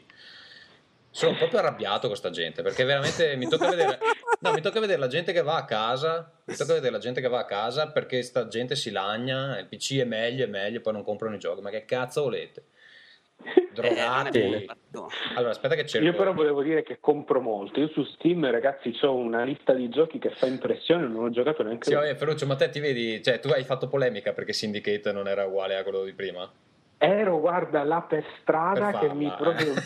ti strappavi Poi è meglio se mi scarico il mod delle pozioni in ceramica o delle pozioni fine. Sì, vabbè. Eh, Ma Skyrim? Eh, Esatto. Madonna, sta gente che Troppo mette sui mod per avere l'erba in, in high-res. Ma veramente. No, vabbè, no. gua- guarda che quelle, quelle delle texture del pavimento lascia perdere, sono una roba che cambia nel Allora, gioco Deus da- da- Ex, di Deus Ex ha venduto un totale di eh, un milione e 6, 7 in... Vabbè, non è male allora, dai. Non è male, ma secondo me... No, non è male, però ormai cioè, i giochi che vendono tanto vendono tre 3-4 milioni. Eh, sì. E poi perdi soldi se fai meno di 2 milioni di copie, cioè che mi sembrava un progetto di quel tipo. Comunque scusate, vorrei dire, vorrei dire che... E attenzione, Syndicate- scusa, scusa Ferruccio, su PC ha venduto 200.000 copie, su Xbox 800 800.000 e su PlayStation 680.000. Quindi sta Senti, gente ma che vogliamo del PC non collegarci dobbiamo la, la news successiva, perdonami, Sì. che era proprio questa cosa del PC, ovvero il nuovo sistema contro la pirateria del PC è cancellare giochi adesso. Eh, sta Infatti, bene. Oh, ci sarà la versione PC di Ghost Recon Future e di I Am Alive. Future? Future? Future? Eh... Future. È perché è una pronuncia un po' de- dell'Inghilterra Est. Eh, Quindi... sì. Eh, E poi dove, dove sono stato io, l'Inghilterra Est, in realtà. Vabbè. E allora, cioè, praticamente cosa fanno? Non escono le versioni PC. Hanno detto Ah, sì. eh, non vale la pena fare una versione PC perché non la compra nessuno e quindi attaccatevi al cazzo, fondamentalmente. Eh beh, ma Visto perché? che- Cioè, ehm, il fatto è che alcune persone credono che per fare la versione PC basti schiacciare un bottone e ti viene fuori la versione Sì, PC. sì. In, realtà, Sviluppa per PC. in realtà non è vero, perché se la piattaforma di riferimento è stata un'altra, devi star lì Io a credo cambiare. però, perdonami, che la Mm. conversione tra PC e 360 non sia esattamente lontanissima dal bottone. Ecco. No, però, No, cioè, comunque, è più difficile quella PC in realtà, eh, perché va, va ottimizzata per 2000 tipi di se configurazione. la, se la tua piattaforma... Allora, i giochi sono programmati di solito su PC, però se la tua pia- piattaforma di riferimento è un'altra, tu... Gollo! Tu utilizzi, che ne so, gli shader di un certo tipo, le texture di un certo tipo, eccetera. Quindi per fare la versione PC comunque devi impiegare delle risorse per ottimizzarla per le 500 milioni di configurazioni di PC che c'hai sul mercato. Certo, assolutamente. E perché c'è da ricordare sta cosa Poi che il PC non è una piattaforma scelte. unica. Come anche scelte, scel- scelte dell'inventario, scelte dei controlli. I controlli, scelte cioè, puoi- c'è se del lavoro resti da solo fare. su console non le fai. Quindi Non le fai, evidentemente uno si fa i conti e dice guarda non conviene perché ci costa di più mettere a posto sta versione per il PC che, eh, fare, che non, non farla uscire. Perché poi quando esce la versione PC c'è anche i costi legati al marketing, c'è i costi legati alla pubblicità. Appunto non è schiacciare un bottone e pubblicata su Steam e vai. Non è, non è così semplice. Sono d'accordo. E quindi niente, ma gli amici PC Cari si amici saranno... PC, comprate i giochi, cazzo. Però Eh. c'è, c'è da dire che Eh, non- Ubisoft... non, faranno più. non faranno più. Ubisoft non è la prima volta che fa queste cose per PC, cioè Ubisoft gli sta proprio sulle palle ai giocatori PC, è giusto? Vabbè, eh, ovviamente vogliono far profitto. Ma loro avevano avuto queste grosse polemiche per i DRM degli Assassin's Creed, non so cosa abbiamo fatto quest'anno, è uscito il Revelation per PC? Eh, no, esce a Sì. dicembre. Ok. Eh, per- tipo verso, vabbè, adesso, tipo verso il 15. Lo fanno uscire in Sì, ritardo. ma anche il fatto che anche Batman esce un mese dopo. Sì, sì, vabbè, Batman hanno detto che hanno avuto un po' di problemi. Eh. Ma in Sì, realtà però, credo che cioè, cerchino sempre di ottimizzare le vendite. Vendono meno. Co- Cosa, cosa vuoi fare? Cioè, è anche una scelta che ci sta. Loro dicono: ho più problemi, vendo meno, ma chi me lo fa fare? No, no, è chiaro. E poi il trend, il trend, molto probabilmente dieci anni fa vendevano tutto su PC, va bene, adesso vendono molto meno su PC, come è andata? Sempre decrescendo la quantità dello stesso gioco su PC. Eh, a sto punto, Che Sì, non, non mi ragazzi, sento di che giudicarli, eh. Anche se eh, sì, sì, che tristezza, però. Sì. Va bene, eh, abbiamo finito con gli argomenti. O no, c'è, No. una- c'è un addio del- alle belle speranze. No, stiamo andando sì. benissimo, un grande Un saluto, volevo salutare il Move e il Kinect, si sono rivelati quello che sono, cioè dispositivi per giochi eh, birichini, per, per, eh, utenti rincoglioniti, come abbiamo deciso di chiamarli. Vogliamo dirlo rincoglioniti? Io la gente che si agita davanti alla televisione a ballare la considero un rincoglionito. Eh, vorrei- dire che perdonami, sono- mio caro no. amico Michele, ma per favore. Vorrei eh, dire che io mi sono comprato EA Sports Active 2, che c'è anche Ferruccio. E quindi Eh, io, sì. io ragazzi. sudo davanti alla televisione. Sì, ma lì non è che balli, lì No, non sudi balli, appunto come un porco. Ma io ho anche tutti e due Dance Central per dire, quindi non state a rompere i coglioni. Vabbè, eh. allora siamo tutti e tre rincoglioniti. Michele, offendici pure no? Noi che ti abbiamo ospitato così Oh, generosamente. per me, cioè, quando ho per 10 soli amici, in 100 casa, euro. 10 amici a casa preferisco avere, boh, giocare a risico, non mi sembra che ballare assieme sia la cosa, forse non sono stato così ubriaco. No, guarda. Guarda come sei anziano, guarda come sei anziano. Ti assicuro che il Sì, sì, sì. Giochiamo a tombola, no? Allora. ovvero con amici, eh, ragazze di amici, insomma, serate di gruppo è, è la cosa definitiva proprio. Batte Eh, Vito, hai detto eh, veramente una cosa di una tristezza rara, ragazze di amici. Eh sì, purtroppo quando arrivi a 30 anni si esce anche a coppie, cioè escono delle coppie. Però tu sei l'unico che fa coppia da solo? Eh, io sono io son scoppiato, però sì. Comunque c'è gente che magari si sposa e ti porta anche la moglie, insomma. I bambini, Eh. tutte- la nonna. È, è l'esperienza definitiva, insomma, ti svolta la serata. Va bene. Vabbè, va- vabbè, farò lo sforzo, dopo Natale lasciami comprare Uncharted, poi compro. E facciamo... trovare in offerta eh, su GameStop, in una delle offerte incredibili che faranno durante il mese di dicembre. Diciamolo, dai, una volta ogni tanto parliamo sempre male di GameStop. E c'è un'ultima notizia che dobbiamo commentare prima di passare. La Fair Metacritic, eh, la gente che bara e si mette i voti da sola. Sì, eh, l'ho scritto ovviamente io, eh, perché è successo eh, che alcuni mm, lavoratori di Telltale, alcuni dipendenti del Telltale, eh, si sono autovotati mm, il proprio gioco, che non ricordo quale fosse. Sarà il, il nuovo Jurassic Park, forse? Io, no, non credo. Io avevo messo la news, però qualcuno l'ha cancellato. No, Sì, ma non qua, l'avevo qua c'è una news su Uncharted linkata, quindi non penso sia la stessa. Io l'avevo messa. Eh, l'ho, l'ho messa io, no, l'ho messa io, ma non ti ho cancellato nulla. Ma non tu, ma qualcuno mi ha cancellato la news che avevo messo sull'affare. Dai. Insomma, adesso, siccome Metacritic sta diventando molto importante, c'è pure questa cosa che la gente si mette i voti da sola. Eh, anche perché prendono i bonus basati sul. No, no, però attenzione, cioè i voti che puoi metterti da, soli, da solo sono i voti dell'utenza, che non contano, che non contano per... cioè i voti che contano sono Oddio. quelli delle recensioni. Beh, per dire, eh, con Modern Warfare 3, che, che era andato molto giù perché la versione, non ricordo quale, era stata, prima dell'uscita del gioco, era stata votata a voti bassissimi, eh, aveva fatto lamentare anche Infinity World, che aveva chiesto agli utenti che amavano la serie di votare positivamente per alzare la media. Quindi non è esattamente qualcosa in cui non tengono, di- che non tengono in No, conto. perché, perché, cioè, perché poi- ci sono diversi tipi, di, diversi tipi di bonus legati magari a diversi livelli di, Mm, di credo, votazione. credo che in realtà, credo che in realtà i bonus siano legati alle recensioni, ma eh, quei, quei voti là influenzano le vendite perché se uno va sul sito e vede che gli utenti danno 1 Modern Warfare 3, gli viene il sospetto che non sia un gran gioco. Esatto, esatto. Quello discorso. sì. Quindi eh, Metacritic deve morire, credo sia questo il concetto. Sì, ma su che gioco ci sono queste critiche qua? Su? Eh, eccola qua, è uscita adesso la news. Sono? Eh, te l'ho, te l'ho incollata io, poi sono andato a vedere. E ho visto che il gioco è Jurassic Park. Eh, Eh, vabbè, sarà è, quello. è il gioco di Telltale, ma non è successo solo con questo. Allora, eh. io No, posso dire una cosa... Age 2 è successo. Posso dire una cosa per esperienza personale, che quello che è successo con Roshard, adesso mi pare l'ultima volta che ho guardato a 81 di media su Metacritic, che è abbastanza buona, però è successo che la prima recensione che abbiamo avuto era un 6 su 10 e per tutto il tempo, cioè abbiamo avuto, non so, altre 50 recensioni, eh, o 30, 40, non mi ricordo, ne abbiamo avuto di più, ma quelle su Metacritic non sono tutti i siti, sono solo alcuni.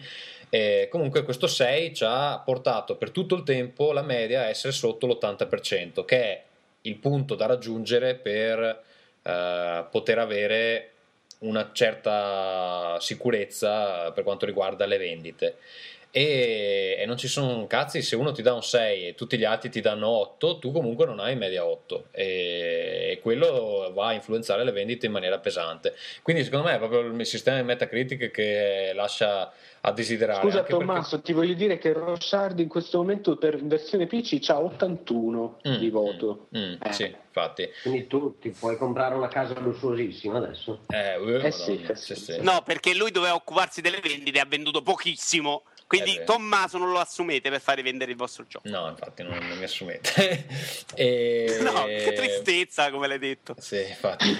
Eh, no, però ti dico, cioè, sta- è stato un grosso problema perché comunque c'hai 30 recensioni e una che ti dà, che, che gli stai sui coglioni, che non gli piace il gioco, eccetera, e comunque vai sotto una media che determina le vendite globali di tutto il gioco. Poi, perché comunque ha un'influenza enorme Metacritic nelle decisioni degli utenti quando viene il momento di comprare.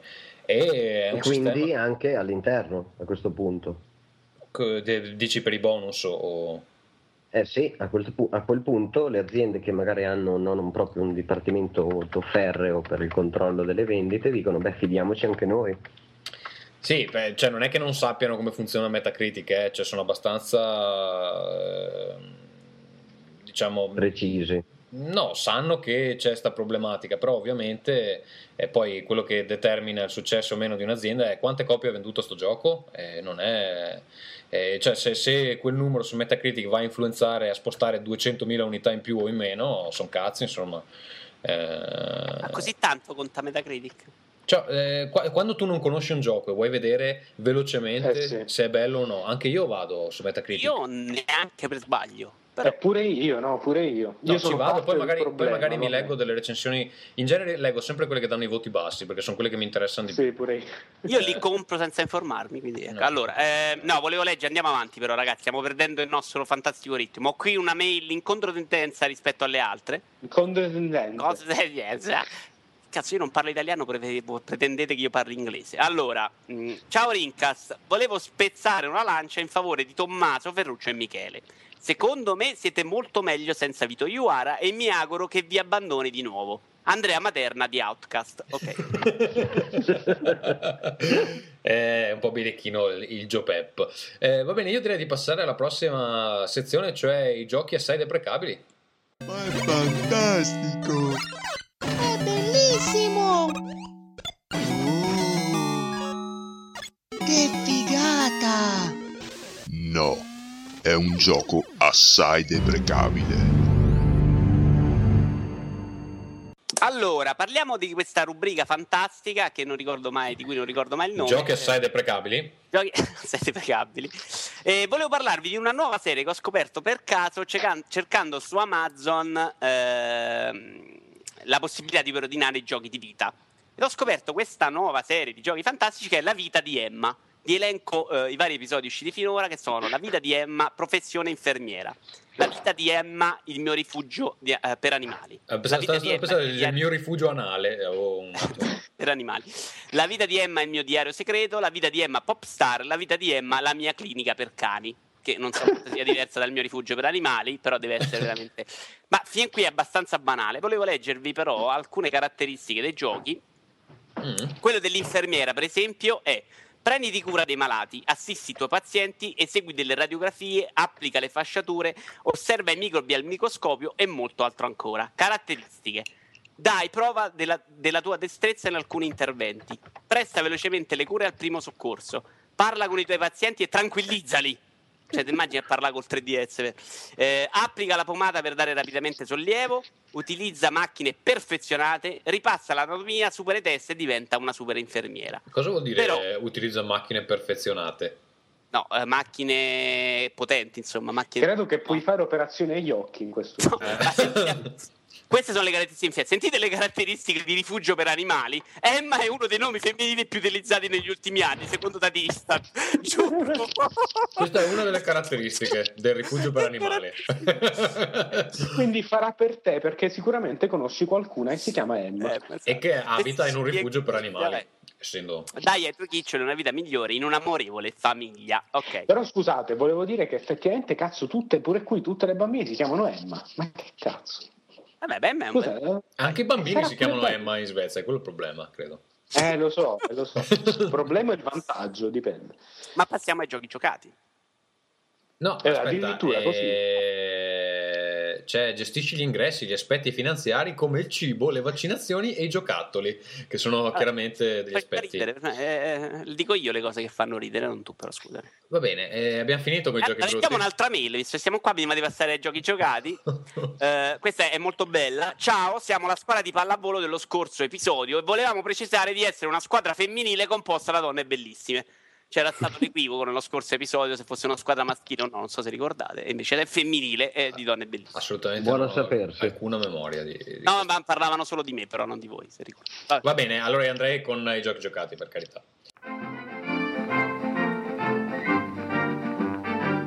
Now playing. Michele, eh, parti tu con eh, il, il pezzo grosso di questo mese che io comprerò quando uscirà dalla sua fase alfa, cioè fra un paio di mesi. Eh, No. Skyrim. No, Come no? Sì? Cos'è no? Scusa. no Morto. mi si è piantato il computer, avevo tutti i miei belli appunti di cosa dirvi. No, Quanto sei professionale che ti sei E quindi adesso sei completamente nel buio. Allora, No, sì, no, vai, no, vai sì. tu con Uncharted 3 intanto, dai. No, sì, no, infatti, aspetta, eh. Michele, sei in grado di andare a spanne oppure dobbiamo aspettare? Vabbè, ma Michele ne ha uno solo, ne parla dopo, vai tranquillo. Fa- fammelo fare dopo, dai. Va bene, dai, Si Ferruccio. prepara, deve caricarsi. Sì, sì, io, io comincerei da quello che Vito chiamerebbe Uncharted 3. Uncharted 3.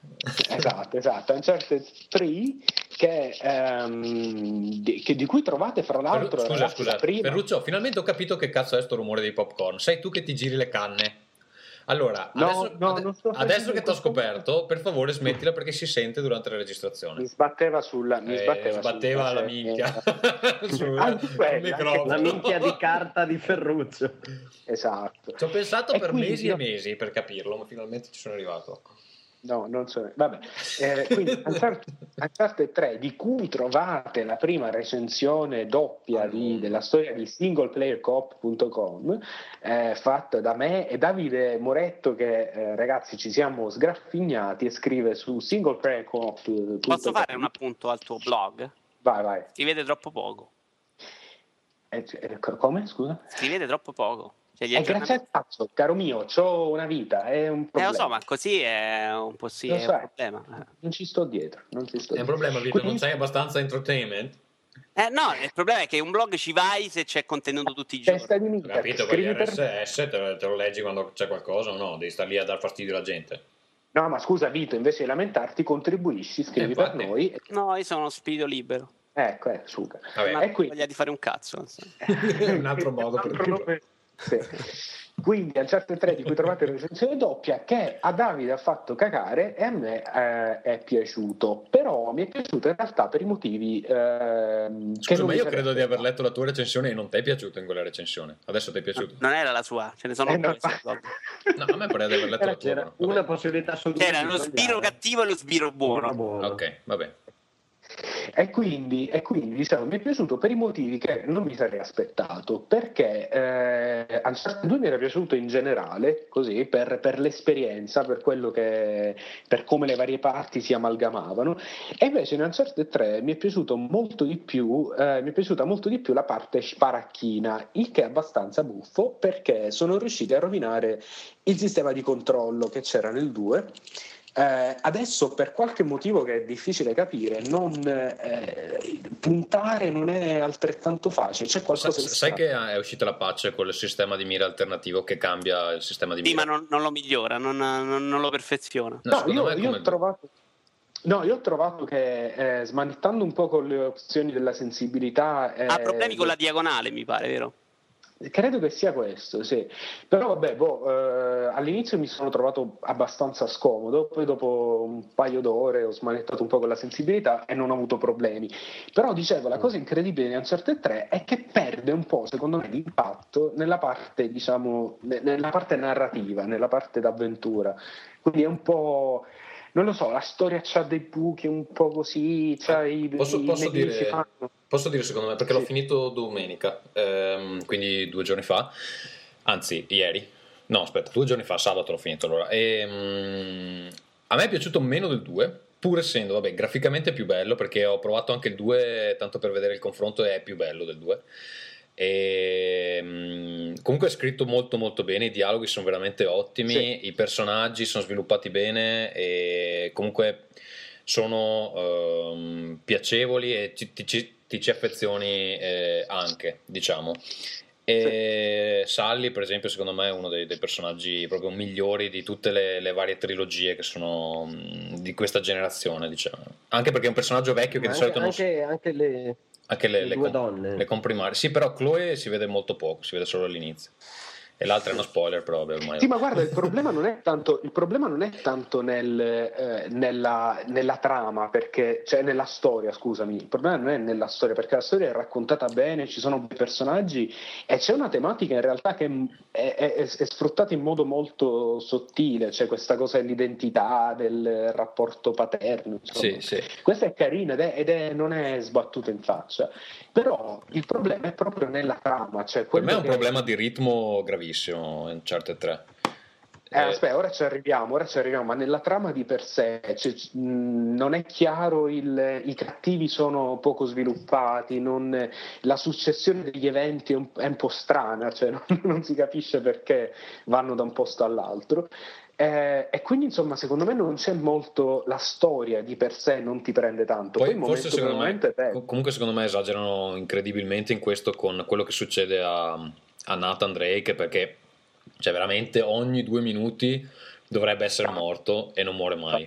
Cioè gli succedono delle cose veramente che non stanno né in cielo né in terra che, Vabbè, però- che ci però- stanno... Allora, eh, posso dire anche io la mia? Mm.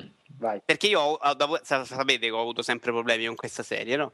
Ed è questo è l'unico, visto che questo non piace granché a tutte, a me è stato un episodio che è piaciuto tantissimo. No, ma è bello, eh. cioè, a me, a Io me l'ho comunque- trovato molto più onesto degli altri. Perché invece che far finta di essere uno sparatutto, di esserlo a tratti con fasi di falso platform e falso enigmi, è il, fi- il- il- il videogioco di Indiana Jones. Sì. No, Tutta bellissima no, azione, No. qualche Aspetta. sparatoria che secondo me anche troppe nel Troppo, finale. infatti, No, troppissimo, no, troppissime no, no. No, no, no, troppissime. Sparatori. Secondo No, me, no, per finisci. quello che è, Cioè- se come dici tu, deve essere uno sparatutto come il 2, ce ne sono pochi, perché fino al quindicesimo capitolo credo non, non spari mai. Per essere quello che è, ovvero un film d'azione con queste scene della Madonna, super grafica e, e qualche bel enigma. C'erano degli enigmi che sono piaciuti a me questa Infatti, volta. secondo me, la parte. Allora, per essere il videogioco di Indiana Jones dovrebbe avere praticamente solo enigmi e due sparatorie in tutto il gioco. In realtà, Secondo c'hai la prima parte del gioco con poche sparatorie, che comunque sono sempre troppe perché Nathan Drake finisce il gioco che ha ammazzato 500 persone. Che proprio. Io eh, quelle dell'inizio le lascerei come media, a me sembra assolutamente tollerabile. Non ci, non ci sta proprio col personaggio. Abbiamo fatto un'intervista a mm, Jacob, Jacob Minkoff, che è uno dei game designer di Uncharted 3 sul, sull'ultimo numero di Players, e abbiamo fatto questa domanda che un po' si chiedono tutti: come mai Nathan Drake ammazzi tutta sta gente? E lui fa: no, ma perché lui si difende. Ok, allora si difende, però, cioè, onestamente, non è nel personaggio. Perché Nathan Drake potrebbe ma essere uno che prende. No, scusa, Ferruccio, fammi finire. Potrebbe essere uno che prende a cazzotti la gente al massimo. Però farli saltare in aria con le granate, farli saltare in aria con il bazooka, una volta che ne hai ammazzati 30, inizia già a essere troppo. Allora, Però, secondo. Tommaso, tu sei come quello che, che- come quello che si lamenta che Indiana Jones è razzista perché spara ai negri. Cioè, voglio dire, ragazzi. Ah, eh, però eh, che, che ci sia un po' questo contrasto da un personaggio che sta lì a fare sempre battute comiche e la morte in quello che fa- Secondo me, non è, secondo me non è coerente, sarebbe molto più coerente se tutto il gioco fosse platform con un sacco di enigmi in più Wow. e, e poi i combattimenti fossero gestiti in maniera, non dico non Platform, violenta. spiegati. Platform eh, nel senso scene in cui devi fare tempismo, Sì. ovvero quelle che sono la maggior parte, non Quelle- il platform di Uncharted 2, ecco. No, come, come nel, nel 3. E con i combattimenti gestiti in maniera magari più stealth, dove devi eh, stordire le persone. Cioè, quello sarebbe molto più in personaggio. in character, per dirlo all'inglese, rispetto a lui che fa saltare in aria. Cioè, l'ultima parte del gioco è solo combattimenti, eh, non c'è quasi storia alla fine. Sì, sì, assolutamente. Posso- scusate, posso Loro rompere pensano di averla, di averla spiegata tutta, forse. Loro dicono adesso diamo solo azione.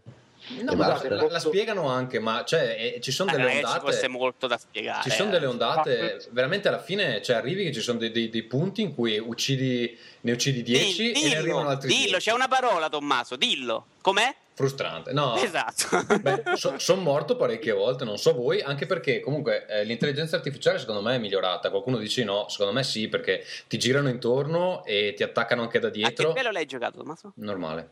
Sei pippa. Ok. E Ti attaccano anche da dietro e a volte non è sempre facile vederli quando ti attaccano da dietro. Ma Comunque, ha un, ha un paio di punti un po' più complicati. Ti Però diciamo, eh, anche lo script secondo me è molto meglio questa volta. Ti devi muovere, ti devi muovere molto fra le coperture e poi c'è sta cosa veramente bella che secondo me potevamo sfruttarla anche di più che ha un sacco di punti in cui le coperture sono mobili.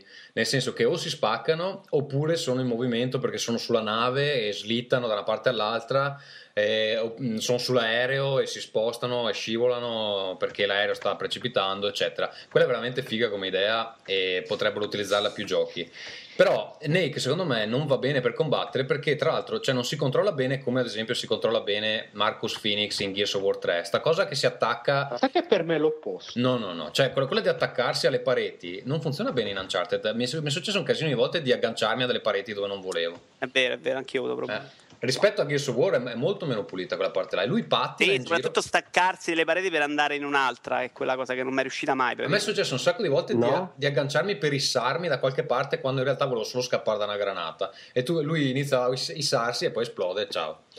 E Secondo me ha sti problemi che comunque la parte del combattimento non è la parte migliore di Uncharted. Non è neanche No, particolare. no, no, Dio mio. Non è neanche Allora, così ok. divertente, guarda, ti dico. Ok, devo- guarda, se- ora che avete detto le vostre stronzate, eh, volevo continuare dicendo che quindi c'è questo problema della prima parte, tutta avventura, seconda parte ci sono molte sparatorie, però a me è piaciuta molto di più la seconda parte, perché secondo me Uncharted 3 è la serie Uncharted è una delle serie di sparatutto più sottovalutate che ci siano. Perché ha, delle belle eh, idee, ha veramente delle belle ha idee. delle, belle, ha delle belle idee, è molto dinamica, c'è questa sensazione Possiamo di chiamarli sparamuretti con il loro nome, però. Esatto. Spara tutto mi sembra un po' riduttivo. Cioè, mi sembra un po' esagerato per loro. Spara coperture. Sparamuretti. Ehm, L'aquila eh, non è ancora scesa comunque. Vabbè. è Dio buono. Eh, c'è una- un buon uso della verticalità, c'è un buon uso del- della- dell'intelligenza artificiale e ci sono un sacco di maniere non troppo complicate di, ehm, di affrontare le situazioni in eh, parecchi modi diversi. No. In questo, sì, sì, sì. In questo, No, guarda, Ferruccio, anche le parti dove devi fare stealth riesci a tirare giù al massimo due o tre personaggi e poi, e poi si Ma accorgono. parla Cioè, non puoi... per te che ne, ho fa- No. ne facevo 5 alla No, volta. non puoi, far- non puoi farti una sezione intera stealth, è proprio impossibile, non si può fare. Perché poi... ma, deve essere difficile, deve essere difficile, dai. Quindi tu vai un po' avanti, poi Vabbè. scatta l'allarme, stai lì e spa- a sparare. E secondo me le parti sparate ci sono un paio di combattimenti che secondo me sono proprio da annali dei videogiochi. Cioè ci sono queste sezioni fighissime, molto difficili se giocate eh, a un livello di difficoltà difficile, che è quello che Tommaso dovrebbe imparare a fare. No, per me già, se già c'è- normale cioè, ci sono delle parti che Eh, veramente... Scusa, il boss eh, sulla nave con il mitragliatore, con- quando ci sono le casse che si spostano, quante volte Eh, l'hai Ciccio, fatto? io l'ho fatto difficile. Eh, quante Sì, volte l'hai anch'io, fatto? però è effettivamente uno dei punti un po' più complessi. Porca troia, cioè Sì, veramente là dire- mi- mi stavano girando i, i cordoni. come Vabbè, te sei scarso, Tommaso. Vabbè, io sono scarso, però... mm, cambiato tattica finché non mi ha. Però non è- era comunque molto fuori dal, dal resto del gioco, sono d'accordo. E insomma, a parte tutto, ho molto apprezzato la parte sparacchina e anzi, secondo me, Uncharted come serie c'è il problema che questa parte giocata, che secondo me è davvero bella, viene un po' oscurata dal fatto che ci sia una bella storia, che il gioco scorre, però secondo me come gioco vero e proprio è molto divertente e prova ne è il fatto che la, la modalità in coop, secondo me, è una figata pazzesca. Amici, mi è piaciuto. Vabbè, sono noi ci siamo insistiti. Io la- no, io la parte multiplayer devo ancora esplorarla, però quella del 2 mi era piaciuta molto, quindi immagino mi piacerà anche questa.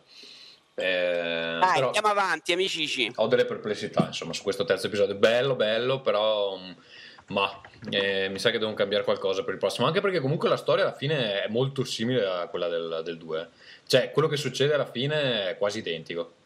Comunque, vabbè. Eh, proseguiamo con Michele, sei riuscito a recuperare i tuoi appunti? Yes. Ok, parliamo di Skyrim allora. Eh, sì, Skyrim eh, io l'ho preso per 360 e ho speso vabbè, i miei 60 euro, l'ho fatto per voi bastardi. Scusa, ti sto un E- attimo ridendo in faccia così. Eh, lo so, la maledizione. Madonna santa, Dio, a rubarti in casa. Te ne accorgi perché ti lascio il portafoglio e ti rubo solo i, i videogiochi e il visore. Eh, niente, eh, a Skyrim non ho, non ho giocato quanto volevo e penso che mh, sia un gioco che ti lascia quella sensazione anche quando ci hai buttato dentro 200 ore. Quante ore hai Io lo fatto Michele? un- circa una decina. Eh, vabbè, allora Eh, sei lì al menu iniziale, quello che ho scritto start. Ma no, assolutamente, perché a me piace andare, però il discorso è che eh, cazzo è il gioco del tanto. Sono Del d'accordo. tanto qualsiasi cosa. E eh, tanti luoghi, eh, tanti, animi- tanti nemici, tanti scenari, tante ricette. eh, cioè, Ho la mappa completa vita draghi. ufficiale, Michele. Anch'io, è anch'io, una una roba infernale, infernale. Io vi volevo fare un esempio, c'è una, una, mh, fratellanza oscura che io solo- di cui ho solo sentito parlare, quindi cose che a differenza di Dragon Age che ho appena giocato non le incontri quando ti stanno dando una missione e te ne parlano e ti dicono ah guarda guarda c'è forse quello là, ma poi dopo sei ore scopri cos'è senza saperlo. Ci sono 26 missioni secondarie in una cosa di cui ti accennano che forse potrebbe succedere e non fa parte della quest primaria. Ha 26, lo ripeto ancora, 26 missioni secondarie. Cioè, è una cosa veramente, uno non sa dove sbattere la testa, quindi Sì, per- no, io sono secondo a me è il 28 gioco che per chi... l'impressione di essere veramente all'inizio de- dell'avventura. Ecco. Oddio Sì, sì, sì. Infatti è per quello No, che... è una cosa- per, per chi ha il problema del voglio completare al 100%, questo è un No. gioco da non iniziare ragazzi, perché andate in trattamento sanitario obbligatorio. abbia anche delle. Cioè, proprio una cosa per fare missioni infinite all'interno del gioco, ovvero missioni che, che- vengono create automaticamente dal gioco. Mm, mm, sì. Questo non lo so, ma ne ho paura, lo temo. Eh, mio signore Skyrim, abbi pietà di me. Sono stata a un passo dall'abbandonarlo, però, perché l'impatto grafico è stato. mm, Mm, e sì, a livello sì. normal assolutamente non lo giocate perché a livello normal uccidi tutti e non, non hai mai un problema e non, non ti gusti tutte le caratteristiche che hai quando invece sei costretto a sfruttare che ne so, pozioni, pergamene o magie eh, altrimenti non ne esci vivo mai cominci a Esatto. capire la bellezza, la varietà di questo gioco e l'infinite possibilità anche della struttura di sviluppo del personaggio che è bellissimo Ma allora parliamo dei vostri personaggi. Tu, Michele, cosa hai fatto? Eh, Elfo Scuro e sono stato subito preso male perché ci sono diciamo, alcune città che hanno delle caratteristiche eh, uniche e diciamo che odiano alcuni personaggi, tra cui uno dei più odiati è Elfo Oscuro. Quindi il mio, il mio personaggio non è, non è ben visto. io ho un Teocrazia Sì. che è un, un- un uomo molto alto e forte eh, un, ovviamente picchiatore Sì, sì. È un Redguard, come si chiama Redguard? Sì, sì, sì, sì. E poi c'è proprio il discorso del, del fatto dei- delle persone del nord, quindi diciamo che è un gioco eh, per la Lega, per le persone della Lega Nord, con il manto della tempesta che vengono visti un po' come i traditori dell'impero, se eravamo amici, poi non siete più nostri amici perché ci avete tradito, hanno ucciso, diciamo. Vabbè, ma parliamo delle cose interessanti. Scusa, parliamo dei bug, che di solito nei giochi Bethesda ci sono sempre delle cose incredibili. Cosa vi è successo di entusiasmante? Mm, provare ad aprire le porte per cercare di far passare i personaggi continuamente. No, a me non è E- successo di queste cose, però ho un paio di missioni che sembrano non poter finire perché il gioco non ha capito che sono morti i protagonisti. Esatto, Ok. oppure draghi, draghi che si accaniscono su un pino particolare che probabilmente gli stava molto sulle balle e quindi io ho cominciato a picchiarli con, eh, non so, il pennellino della scolorina, sono morti uguale perché tanto E i eh, draghi si accanivano contro un albero che hanno sono più risolto... brutti e feroci che difficili da battere i draghi. Sentivo, Esatto. che, eh, sentivo oggi che è uscita una patch che comunque ha un glitch che fa volare i draghi all'incontrario. Eh, Sì, che loro dicevano raro però divertentissimo. loro stessi l'hanno definito così, quindi... e- Vabbè, io comunque con i mod l'ho sistemato, adesso graficamente è quasi della Madonna e stanno continuando a uscire ad altre cose. No, lo sai cosa è molto bello, chiedo anche a Michele, è che questa volta i dungeon sono veramente diversi l'uno dall'altro. Cioè, Sì, sì, in, la, la Oblivion, caratterizzazione è devastante. le Oblivion- Eh, la- in Oblivion avevi quattro tipologie che si ripetevano in continuazione. Qua è- Forse anche quattro colori o due colori. qui è tutto completamente diverso, assolutamente. Sì, è una roba che che sì, chissà quando la finirò, me la gioco un'oretta al giorno. Io mi sono spaventato con i rumori della volpe di notte, mentre giravo di notte, ho detto faccio il furbo, non dormo, giro di notte, poi mi sono preso paura. Ma le, le trame sono belle? Sì. Le? Trame sono belle?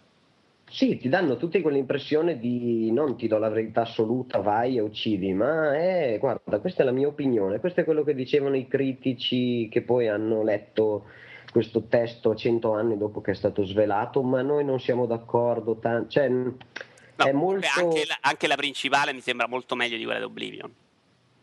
Sì, sì, sì, beh, sicuramente. Pressione.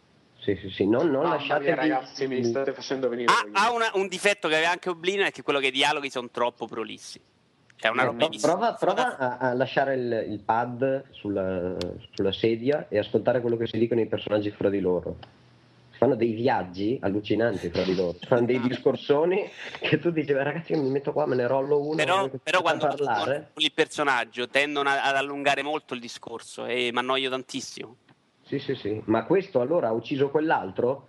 Sì, no.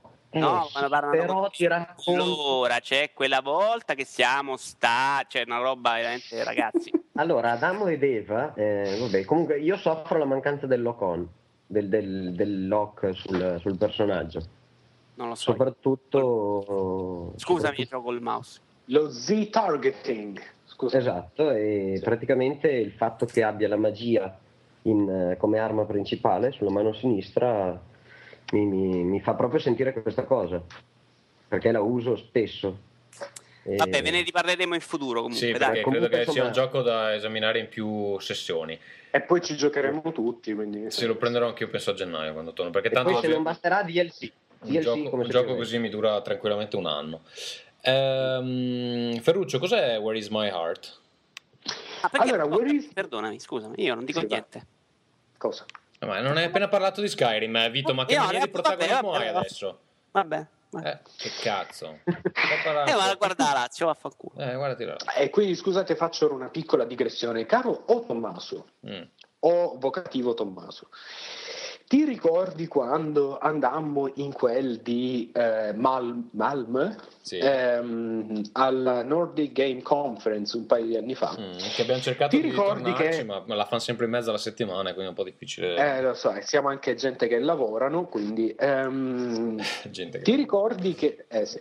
Ti ricordi che giocammo questo titolo fatto da un gruppo di fricchettoni danesi eh, che era il gioco di fare all'amore al buio? Sì, sì, Sì, col esatto. telecomando della Wii. Sì, esatto. Esatto, esatto. In questo gioco sì, era un gioco in multiplayer, due persone, o anche più forse, ehm, senza grafica, era solo audio e praticamente consisteva nel muovere, eh, agitare il Wiimote e eh, ascoltare i gemiti di un uomo e di una donna, o due uomini o due donne, quel cazzo che era. Eh, e praticamente coordinando un po' i movimenti bisognava fare giungere entrambi all'estasi dell'amore. Sì, sì. Questo gioco, questo gioco eh, di cui sto parlando, Where is My Heart, è eh, prodotto praticamente dalle stesse persone. Questo che è il ehm, Copenhagen Game Collective, credo che si chiami. Eh, hanno prodotto questo eh, gioco che è nella serie PSP Minis, Mm. che avete ricevuto, se siete abbonati PlayStation Plus, avete ricevuto in, eh, gratuitamente per novembre, e che è un, eh, quindi un giochino che va sia su PSP sia pi- su PS3. Ed è un gioco veramente bellissimo, ragazzi. Costa poco, non lo so, tipo 5 euro, eh, ed è veramente, veramente carino. Ehm, tenterò di spiegarlo in maniera non troppo complicata. In pratica ehm, è un platform, un puzzle platform in- con una grafica in stile 8 bit, però insomma un po' più, un po' più colorata. ehm, che si basa sul concetto per cui ci sono in alcune parti dello schermo, è come se ci fossero, se i- i- i- lo schermo fosse stato diviso in tasselli e i tasselli messi in posizioni diverse. Quindi praticamente voi uscite da un tassello ed entrate in un altro che però magari non è adiacente. Quindi praticamente molto spesso dovete capire come dovrebbe, come è piazzata la scena e fare i salti eh, di conseguenza. Oddio, o comunque sto vedendo un video adesso, sembra difficilissimo da descrivere, effettivamente. Sì, sì, Sì, sembra, sì, sembra arte cubista perché passi da un, da un Esatto, è molto decostruttivista, sì, sì, tutto così.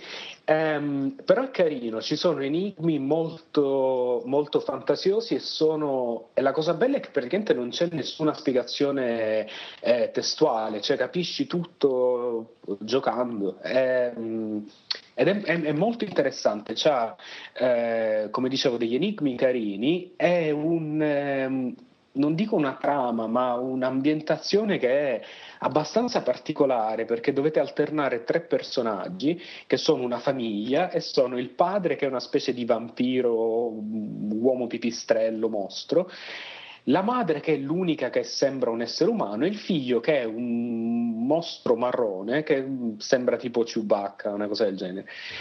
Eh, e devono collaborare tutti e tre, però c'è qualcosa di non lo so, è strano, tipo ogni volta che muore il marito o il, o il figlio, eh, la, la madre piange, ma quando muoiono gli altri, gli altri non piangono. Insomma, è un po' strano, c'è questa cosa un po' da gioco indie, sai, con eh, i sottotesti profondi sulla famiglia. tipo così. Ehm, bellissimo, molto consigliato. Ci potete giocare, come dicevo, sia su PSP sia su PS3. Eh, io non trovo il caricabatterie della mia PSP, quindi ci sto giocando su PS3. Ehm, si chiama Where is My Heart? Eh, vi consiglio di comprarlo e complimenti a Sony che questo, questo inverno ha avuto tre eh, grandi platform praticamente in esclusiva ehm, Rochard, eh, Sideway New York e questo qui e non li ha promossi in nessun modo. Bravi, bravi veramente. Sì, che poi sembra che la, la piattaforma di riferimento per i platform sia sempre il Nintendo Wii, in realtà ce ne sono altri per altre piattaforme, però proprio non hanno il minimo di... Eh, a. Sony non piacciono i soldi non vogliono promuovere le cose quindi va bene. Va bene, dico io una cosa molto veloce su Card Combat, questo gioco per iOS che avevo consigliato tempo fa, simile a Magic. Vabbè, è uscita una- un'espansione che aggiunge quattro maghi aggiuntive con relative carte, ma ehm, l'ultima- l'ultimo aggiornamento permette il multiplayer asincrono e ci sto giocando un casino con ehm, Peppe Saso, che è uno dei collaboratori di Parliamo di Videogiochi. Videoludico. Esatto, ciao. l'opinionista videoludico è un appassionato di Card Combat e stiamo giocando a praticamente queste partite dove io mando una mossa, poi magari lui sta facendo qualcosa, dopo mezz'ora mi manda la sua e così praticamente una partita ci dura una giornata, però insomma durante tutto l'arco della giornata ci lanciamo incantesimi a distanza con amore e, e affetto. Ehm, molto bello e cre- spero che altri giochi per iOS implementino questo multiplayer asincrono che per me è molto migliore rispetto a quello dove tutti e due devono essere contemporaneamente online che non mi capita praticamente mai Che- Stai c'è dai tempi a dell'email. scacchi per, corrispo- a scacchi per Eh. corrispondenza stai giocando tipo. Mm, yeah, sì, praticamente, però cioè, è, è bello perché comunque magari ti fai due mosse in treno, poi ti stai rompendo il cazzo al lavoro, te ne fai un'altra mossa e vabbè, in una giornata fai una o due partite, però arrivi a fine giornata che, che te le sei fatte, quando magari se devo rimanere lì ad aspettare di trovare un- un- uno sfidante eh, online, magari non, non è così semplice. Sì, sì, sì, sì, ecco, questo lo apprezzo, questo è il mix Soprattutto- poco so- tempo invece di giocare a, a cut the rope, però gioco un po' più profondo. No, soprattutto Cioè, per gli strategici, per gli strategici è proprio perfetto. E proprio una mossa dura 10-15 secondi. Fai la mossa, metti via il telefono e poi magari ti arriva la mossa dopo, dopo mezz'ora. Quindi non, non hai proprio nemmeno i 5 minuti devi impegnare. Veramente ottimo. Ehm, Vito, eh, se la Lazio è libera, ci vuoi parlare di, non so, eh, Resistance e Modern Sembra Warfare? aver cancellato il file della scaletta mentre stavo editando la posta. Allora, no, parlo di quello che dico io. Mm, eh, di giochi brutti. E quindi di Resistance 3, che è quello che che, è veramente suggerito. brutto. Ma brutto, brutto, brutto. L'avevo preso perché graficamente sembrava bello, invece è brutto anche graficamente. Assolutamente. Oddio, sono carine le armi in realtà, hanno molte idee quelle armi nel gioco, ma è una roba insopportabile a brutto. livello narrativo. Brutto. Brutta graficamente e come FPS non vale nulla. brutto Ma brutto, brutto, brutto, brutto. Vi dico solo un esempio: ci sono due missioni in cui si sta, uno su una barca e uno su un treno, in cui hai eh, le- due casse con i medikit e le munizioni infinite. Perché loro ti sparano continuamente e tu continuamente ricarichi il medikit perché è bilanciato, cioè è un- una missione fatta senza bilanciamento, quindi moriresti 100 milioni di volte. Cioè una roba, ci sono delle intere missioni, ma dei interi capitoli in cui semplicemente devi seguire un altro umano che ti guida. Attenzione Lazio, attenzione Lazio, attenzione Lazio, close, close, close, No, si è mangiato con la porta vuota. Porca troia. Vabbè, eh, veramente terrificante. Cioè, delle missioni intere, ce n'è uno con la barca che stai veramente 15 L'hai minuti. detto, l'hai già detto. Sì, no, stavo dicendo che stai 15 Oh, è Ciccio, eh, parlo quanto voglio, capito? Eh? Allora, Guarda, è poi volevo parlare di un'arroganza. Revelations, Assassin's Creed Revelations, Mm.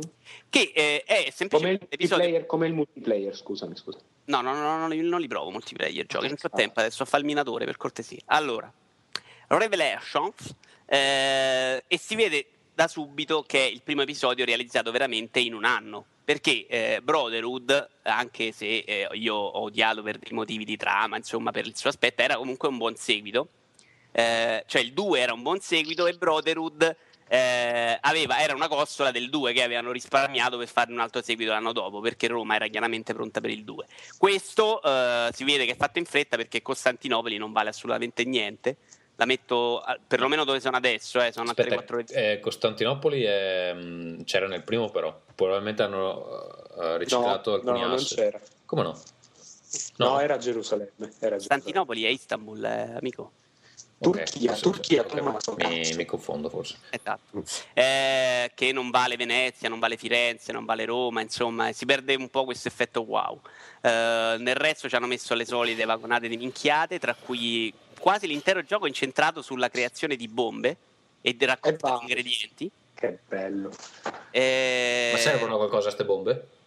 ma eh, io credo, perché io le odio e le sto quasi ignorando, ma sono importantissime se vuoi fare la sincronizzazione completa ed agire in modo stealth. Mm. Perché tu magari mandi le bombe, le fai quelle di fumo, le guardi si spostano e tu vai a eseguire la missione. Ma è una cosa che a me dà talmente noia che sto evitando e, e me ne sto fottendo della sincronizzazione fondamentalmente. E, e c'è il problema dei combattimenti, perché eh, è abbastanza semplice.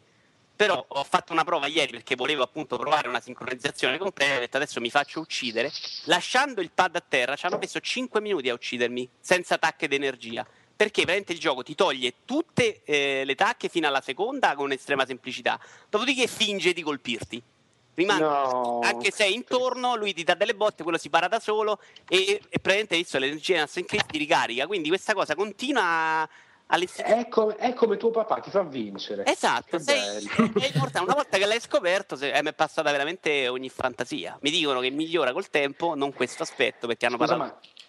ma, il problema di Assassin's Assassin's Creed a questo punto non è il fatto che è un gioco che veramente, ragazzi, qualcuno gli dovrebbe, li dovrebbe prendere e dirgli guardate, qualcuno ha, fatto, qualcuno ha fatto Shadow of the Colossus, cioè fate un gioco su una buona idea, lo fate bene, non ci mettete il cazzo di Tower Defense Ormai, ormai- o- guarda, ci hanno messo la difesa dei territori gang stile GTA Sant'Andrea. io penso che se hanno Eh, delle eh, idee eh, alternative, penso che se hanno delle idee veramente alternative se le stanno tenendo per il 3. E questo Ma ormai... cazzo, ma devono semplificare, devono togliere roba. Oggi hanno detto che potrebbero fare Sì, infiniti infinito. perché un anno gli basta e avanza.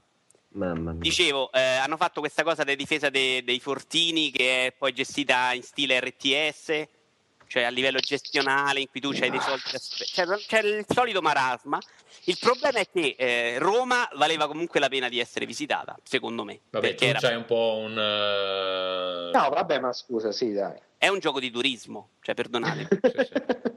Questo non vale niente. Tra l'altro hanno fatto degli abiti per le persone che abitano Costantinopoli che sono assurdi, cioè dei colori verde fosforescente, giallo. Ma vabbè, ma magari era così, era una città molto colorata. eh. No, no, ma il problema è che stona con tutto il resto dei colori. Sono colori molto finti rispetto a quelli dello scenario. Volevano far vedere che erano vestiti diversi. Colori che esatto, che non avevano niente a che fare col motore di gioco e che hanno aggiunto dopo. Cioè, si vede proprio che stacca completamente dal resto e si vedono sta, sta, sto colpo all'occhio Vabbè, all'interno. ascolta, la parte di Desmond prosegue o no? Sì, sì, assolutamente. Anzi, c'è, una- c'è più o meno un'idea di più, anche se l'ho visto poco adesso. Giocabile per il momento poco, ma credo sì, ci siano dei segreti da fare. Mm. Perché praticamente i tesori non sono più collezionabili adesso, ma sono solo i, te- i- sì, tesori, scusatemi, le casse. Non fanno un po' più collezionate, non sono più contate, ma ci sono solo ingredienti all'interno. Di collezionabili ci sono solamente le anime, che sono una specie delle piume dell'Assassin's Creed 2. E hanno dato tutti i segreti che erano molto belli in Brotherhood. C'erano alcuni editti molto carini. Vabbè, vaffanculo, vai avanti. Va bene, parliamo di Insomma, cosa? potete evitatelo, prendetelo a poco, insomma, dai. Niente, dico io eh, velocemente Iron Brigade, ho preso ieri, vi posso parlare molto poco, il nuovo gioco di eh, Double Fine, cioè quelli che hanno fatto Brutal Legend, hanno fatto quel gioco di Halloween che si chiama... Eh, Mystery Quest? Eh, no, no. aspetta. eh, Costume Quest. Costume Quest, esatto.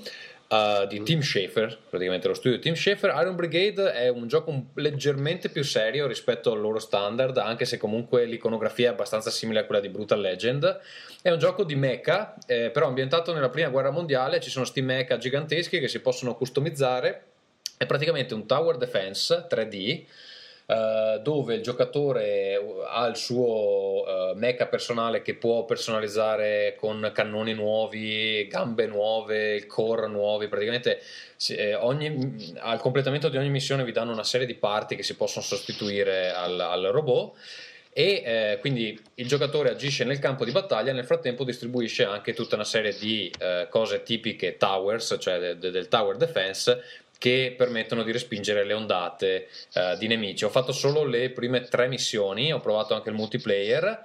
Ehm, sembra molto divertente anche il multiplayer. Ehm, il netcode non mi è sembrato stabilissimo c'è qualche rallentamento però mi pare che valga la pena per 15 euro e cioè sono 1200 punti immagino su PlayStation sia 14,99 qualcosa del genere e eh, io ho una certa passione per i robot poi ha un po' un umorismo eh, basato sui manifesti eh, tipo i manifesti che venivano fatti per eh, convincere la gente ad La arruolarsi propaganda. esatto Sì. eh, dategli un'occhiata perché secondo me è interessante, e soprattutto se vi è piaciuta la modalità Horde del nuovo eh, Gears of War, di Gears of War 3, è molto simile come, ehm, come concetto, c'è la parte attiva dove il giocatore eh, partecipa agli scontri e poi la parte di fortificazione de- de- insomma, de- del, mm, delle zone da proteggere, quindi dategli un'occhiata. Eh, Ferruccio, cos'altro vuoi dire? Sì, tuffiamoci, tuffiamoci su Zelda, il nuovo Zelda per Wii, Zelda Skyward Sword, Mm. ehm, che io ho cominciato a giocare, eh, sono una decina di ore, Vito ha finito, ehm, e che a me, eh, che su cui ho un'opinione, cioè mi sta piacendo, però un'opinione credo più controversa del ehm, 12 di- su 10 di Edge, eh, no, che ha dato 10 su 10, ma insomma... Sì, che non è stato nemmeno Eh. l'unico, ha avuto un sacco di voti positivi, insomma, diciamo questo Zelda. Sì, sì, no, ma è, è- è un gran bel gioco, però ci sono, mh, ci sono delle cosine che non mi vanno tanto bene. E vuoi Per parlarne? esempio, o? Sì, sì, sì. Allora, innanzitutto il sistema di controllo, secondo me quel Nunchuck c'ha- è una delle croci, una delle levette analogiche più brutte della storia dei videogiochi. Eh, il fatto che ci abbia queste otto direzioni obbligate porta a dei movimenti strani, insomma, mi è capitato di buttarmi nel vuoto senza volerlo. E questo, insomma, è un po'. Un po Eh, quello capita anche per il saltino automatico, però certe volte che vuoi semplicemente Esatto, scendere da un esatto. mazzo e lui fa il, sal- il saltino. Esatto, e questa è la prima cosa. La seconda cosa è che non sono al 100% convinto del combattimento con la spada con il Wiimote, perché alla fine si riduce a tenere il braccio in una direzione e poi fare un colpo veloce nell'altro senso, quindi avere il braccio esteso a destra e poi fare un colpo veloce da sinistra verso destra, no? Sì, Eh, tirato pure adesso sotto in realtà. Però. sì, vabbè, insomma, eh, però non, non mi sembra un passo avanti poi così enorme rispetto a un sistema più tradizionale. Non lo so, non mi ha non mai saltato. tanto. Dicevo prima, Ferruccio, nella pausa, secondo me eh, questo gioco è il più grande fallimento del Wii. Semplicemente perché, essendo il gioco che funziona meglio di tutti con i Remote Plus, Mm. eh, è la dimostrazione che Remote Plus non serve a un cazzo. Ecco. Non aggiunge niente. No, perché, perché funziona bene, ci sono delle cose carine. eh, il combattimento finale, se non durasse 92 ore, sarebbe anche simpatico per come è pensato. Ma eh, io per tutto il gioco ho detto, cazzo, era meglio se non stavo lì a smanettare con la mano. Cioè, secondo me non aggiunge niente, non ha niente di meglio. Stanca un poco. Ma ascolta, perché eh, mi pare di capire, io non, non ci ho giocato purtroppo, è uno di quelli che recupererò quando compro il Wii U, credo, eh, a meno che non mi regalino un Wii questo Natale, ma non credo. Eh, i nuovi gadget non sono pensati per, cioè con il Sì, Wiimote in- questa, in, mente. questa è una cosa carina, cioè il- anche il- la modalità in volo a me è piaciuta molto, e i gadget si usano bene e sono, e sono simpatici, però alla fine eh, una delle cose principali è quella di dare colpi di spada, che secondo me poteva essere, non lo so, però eh, dico, fatto questa, fatta questa precisazione, poi il gioco in sé secondo me c'ha, eh, magari avrà dei cali di ritmo, non lo so, non, non sono ancora abbastanza avanti per dirlo. Però Cioè, c'ha dura veramente una- 30-35 ore? E- Guarda, a me è durato, io ho fatto 18 cuori dei 20 e mi è durato sulle 40-45. Madonna. E Eh, i dungeon? Dura troppo perché ha delle fasi eh, che, che sono veramente noiose. Ma dai. Però- I dungeon bellissimi, proprio di quelli ingegnosi che dici, caspita, funziona tutto come un orologio svizzero e ce ne sono altri che invece stai lì a romperti le palle tutto il tempo. Dipende appunto molto da- finora- dal gadget che devi usare, secondo me. Ok, non c'è un nuovo secondo me- dungeon dell'acqua, Scusami. spero. No, vabbè, le ambientazioni sono più o meno sempre quelle, ma No, no, sono... dico, sai che eh, c'era beh, il famoso dungeon dell'acqua di Ocarina of Time nell'originale, per la versione 3DS l'hanno sistemato, ma era una rottura di palle che è diventata leggendaria. Eh, ce n'è uno, era- io ho giocato quello sì. 3DS, ma ce n'è uno qui che è anche peggio, secondo me. Che è una roba che devi andare sottoterra e che è noiosissima, perché devi andare sottoterra, poi risali, risali sotto, risali sopra, per fare delle cose che non serviva a niente. Però scusami, scusami, se- secondo me. Sì, stavo dicendo, ho tentato di dire 26 volte. La cosa interessante, secondo me, è che ehm, in genere i dungeon hanno eh, delle. cioè il level design è abbastanza originale. Cioè, non, non mi è sembrato. eh, cioè, appena ho visto questo ho detto, eh cazzo, è Zelda che fa le cose in maniera un po' diversa rispetto ai cloni di Zelda. Con un po' più di, di variazioni, non lo so. No, ci sono parecchie variazioni sugli Zelda, insomma, tutta la gestione delle monete finalmente ha più senso. Pff. A me è piaciuta molto la trama di questo Zelda. C'ha una trama? Eh, sì. In realtà senza di... Sì, ha la solita trama, però molto bella, perché la, la- la storia d'amore questa volta tra Zelda e Link viene raccontata con, con una leggerezza e senza dialoghi riesce a dire molto di più della stragrande maggioranza dei videogiochi che escono in giro, insomma, che stanno lì a fare cutscene per, per ore e ore e ore. Secondo me ancora con, con tre animazioni facciali Nintendo riesce a fare ancora cose meglio di mo- tanti altri. Eh, il problema è che, eh, per esempio, Twilight Princess era sicuramente più epico. La storia era secondo me più epica, aveva dei momenti più, come dire, leggendari. Eh, Wind Waker era sicuramente più bello da vedere, anche se questo è molto bello, ma Wind Waker anche per il tempo, per gli anni in cui è uscito, era... Sì, sì, sì, sì. E Ocarina of Time aveva più ritmo, quindi... eh, eh, non, non eccelle nessuno di questi aspetti, eh, ma non è schifoso nessuno di questi aspetti. No, Vito però si è rotto, detto così Vito si è sembra- rotto i coglioni di giustificare la Nintendo, che fa uscire sempre la stessa cosa. No, però scusami, no, detto così sembra, sembra un... a delle fasi alla fine 45 ore mi sono sparate anche scioltezza insomma perché ha dei Eh, infatti. momenti belle, bell'ingegno insomma in generale piace però ecco da 45 ore a, a 30 il gioco sarebbe stato molto meglio non Però è c'ha, scusami, c'ha un, level, c'ha un level design con le palle, almeno no, questo. no, insomma, cioè, assolutamente, assolutamente no è che è troppo lungo è troppo diluito Scusa, ma sta grafica Wii spalmata, cioè ne regge comunque questo nuovo stile grafico o no? ah sì hanno, praticamente hanno fatto in lontananza con l'effetto pastello Mm.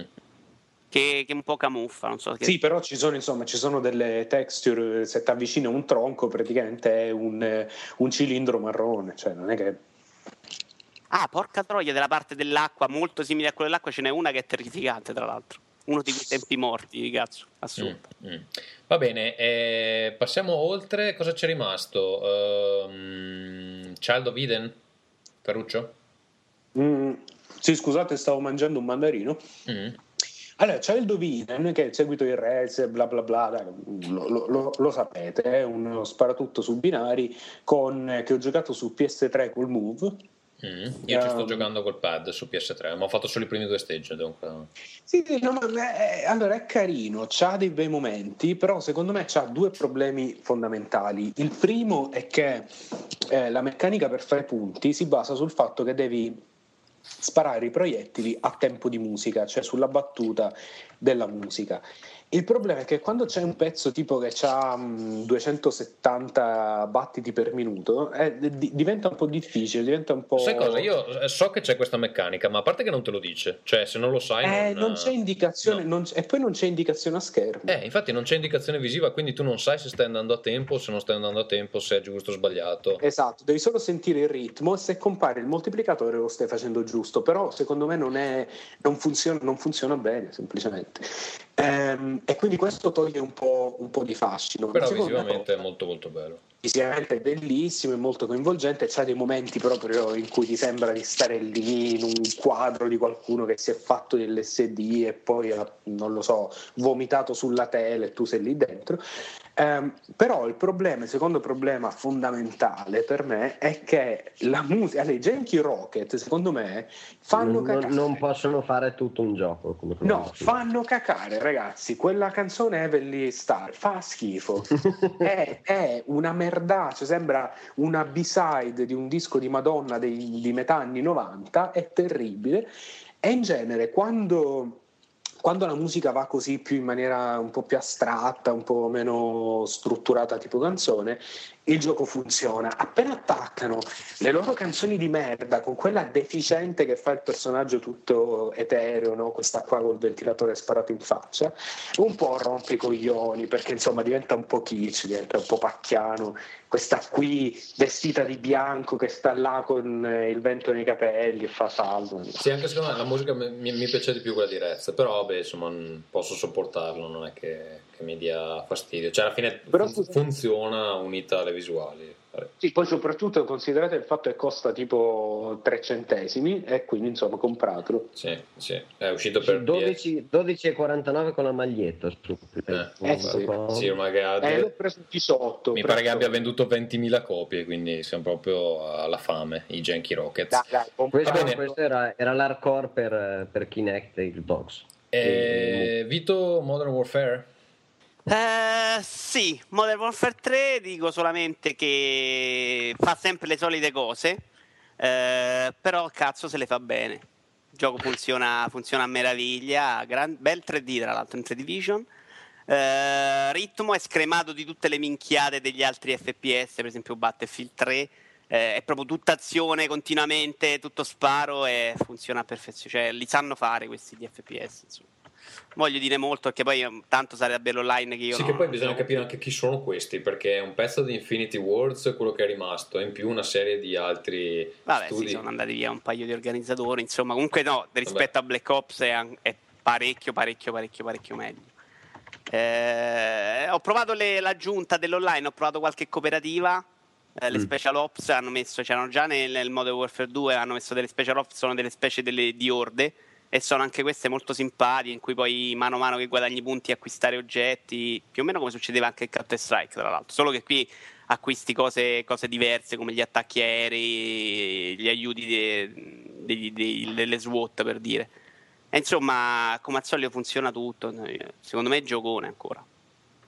Va bene. Ah, l'ha, fatto, l'ha fatto Sledgehammer, se ti interessa.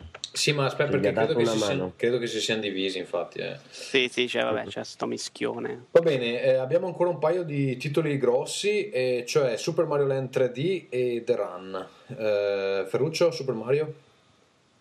Sì, scusate, era l'ultimo pezzo Eh, di Mandarino. palle, Ah, beh, c'hai rotti i coglioni, però. Eh, i mandarini. Ah, che non c'ha la vitamina Quindi- C. Gol! E 3-0. dai, evviva! Quindi, ehm, Super Mario Land 3D non, non l'ho giocato tantissimo, quindi ne parlerò poco, eh, però, però, però ehm, dopo aver giocato a Super Mario Galaxy, tornare a, a questo è un po', mm, un po' così, una, una calcagnata sui denti. Ehm, non per chissà quale motivo, cioè il gioco sembra, mi, mi sembra bello, però ehm, Mario si muove un po', si muove un po' troppo lentamente, ehm, devi tenere premuto il bottone per farlo correre, che è scandaloso in un gioco del genere. Ehm, E il level design è, è molto fantasioso, secondo me è molto migliore della versione per Wii, però non è... Scusa, non è della versione per Galaxy. Wii stai dicendo Mario Galaxy? No, la versione per Win 2D, scusatemi, il New Super Mario. Cioè, scusa, hanno messo l'analogico e poi non lo fanno che la Eh, corsa sì. è l'analogico. È perché è molto ispirato, è un po', è- immaginati un po' i primi... Mario 64. No, è un po' Super Mario Bros. 3 in un, ehm, in un contesto semi 3D, cioè ci si può muovere in profondità, però eh, lo spazio non è mai... c'è sempre un 3D. piano. No, no, ma è 3D, è 3D assolutamente, però è uno spazio sempre ristretto, quindi magari cioè, i, i- livelli hanno della fu- una, una pianta rettangolare, non hanno una pianta quadrata. O... Ci sono state delle dichiarazioni in settimana che dicevano che non vedremo mai Mario Galaxy su 3DS perché proprio non può farcela a gestirlo. È pure probabile, eh, però è un po' triste. Però bello, però bello. Quindi il 3D, fra l'altro, ragazzi, è la prima volta davvero che il, secondo me il 3D è fatto per questo, cioè fai i salti e, ed- hai la percezione della profondità dove va il pupazzetto. Quindi, eh, E giù soldi, e giù soldi. Datemi un aumento, per favore. Perché l'avevi detto? Ma no, perché prenderò il 3DS a sto punto. non- Ah, ok. Eh sì. Vabbè, ma io aspetterei le tre prima di... Ma io prenderei quello bianco che è molto bello. Va bene. Vedi, chi vuole il secondo analogico Eh, e ve- chi ricco lo vuole bianco. Ve- velocissimo dico una cosa io ho preso come dicevo anticipavo prima EA Sports Interactive 2 che è quello dell'anno scorso lo vendevano a 12 sterline con eh, dentro tre eh, Si eh, chiama preso- Sports Active, ma va bene, vai. ah ok Active scusa Si chiama Eh, Sport Active. L'ho preso per PS3, quindi c'ha dentro tre sensori e un, uh, una specie di elastico gigante per fare gli esercizi. E l'ho preso perché, mh, vabbè, io ho la tessera della palestra, vado quasi ogni giorno in palestra, però ogni tanto, magari, siccome adesso ormai lavoro da casa, ehm, ogni tanto mi capita che magari fuori il tempo fa proprio schifo, eh, oppure insomma non c'ho voglia di andare fino in centro. pigiama alle 6 del pomeriggio. insomma. Cioè, piuttosto che non far niente, ho detto, vabbè, dai, proviamo sta cosa davanti alla TV. E devo dire che è fatto bene per, per quello che è, cioè per quello che si può pretendere di fare in un, uh, in un salotto. E ha iniziato a utilizzarlo anche la mia ragazza, insomma, mh, è, è carino. Mm, vedo che le calorie che puoi bruciare sono fra le 150 e le 200 per allenamento. Cioè, se vado in palestra ne brucio il triplo, però, vabbè, insomma, mh, piuttosto Sì, che ma non far ci niente. sei anche tre volte Sei tanto. più, esatto. Ma in realtà comunque c'è mezz'ora buona Mezz'ora, di allenamento la sì. fai. Posso, posso dirvi un segreto io? Sì. Sì, ma è mezz'ora Con- concentrata però Tommaso, dimmi. Io ho fatto con il tennis della Wii, mi ricordo all'inizio quando ero uscito in preda all'entusiasmo per il motion control, eh, giocando a tennis penso di aver perso qualcosa come 6-7 kg in, un- in un'estate, sudando come una spugna quando la pesti. Eh beh, se fa caldo, Eh sì. eh, Funzio- quindi posso dire che funziona, sì sì. Va Sì, bene. però non è fatto per quello. eh. Eh, Vito, l'ultimo gioco che hai, poi direi di chiudere perché è veramente lunghissimo. L'ultimo gioco sì è una sorpresissima, ovvero Need for Speed Run, di cui si è parlato con abbastanza freddezza, che invece è un giocone arcade eh, molto divertente, è praticamente Hot Pursuit col divertimento. Mm, la, la trama e questa idea era quella di inserire in un gioco di auto un po' di trama, in realtà ci sono un paio di... Guarda, sono allo stage 8 su 10 e ci sono state quella iniziale e altre due sequenze QTE, tra l'altro realizzate anche molto bene. Eh, tu hai praticamente queste gare in cui devi fare dei sorpassi o scappare dalla polizia o raggiungere dei checkpoint. eh, hai, hai dei checkpoint e tre restart. Il livello difficile ho messo io, che è perfetto secondo me per il momento. E hai dei, dei restart se le cose vanno male, se fai un incidente, perché altrimenti la gara è finita. E eh, devi scappare, devi cercare di non finire a fare frontali, altrimenti hai perso la gara. Eh, impegnativo. Eh, ma molto divertente. Bisogna, il sistema di guida è una via di mezzo fra un hot pursuit e qualcosa che funziona meno bene di hot pursuit perché le derapate fun- sono un po' più complicate. Eh, non ti regala niente, secondo me, bella sorpresa. Ok, l'ho regalato, anzi l'abbiamo regalato a io, il Boccia e altri, a, un- a un amico che ha compiuto gli anni, e quindi vabbè, gli, gli piacciono le cose un po' così per gente semplice, gli abbiamo regalato Need for Eh, non è esattamente un gioco per gente semplice. Dici, va un bene. sorpresa, assolutamente. Va bene, eh, dai, passiamo alla posta e poi basta perché abbiamo già registrato due ore e un quarto abbondanti. E che cazzo. Posta che ho editato mi.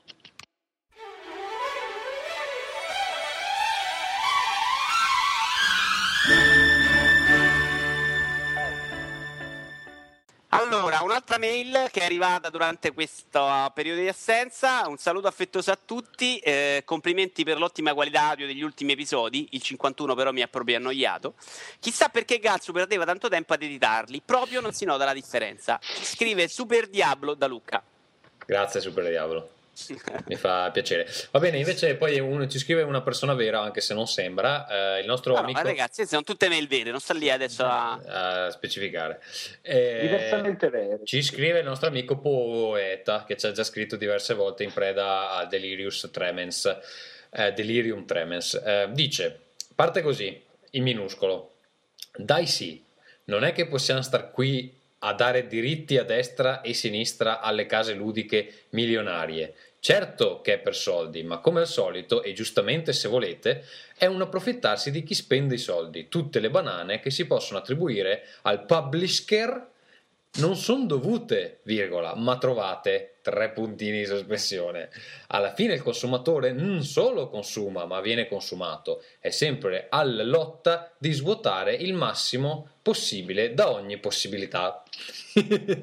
Poi XD. XD. Io personalmente cerco di rubare il più che posso. Oltre che sono indietro col mio caro Wii di una decina di giochi da acquistare.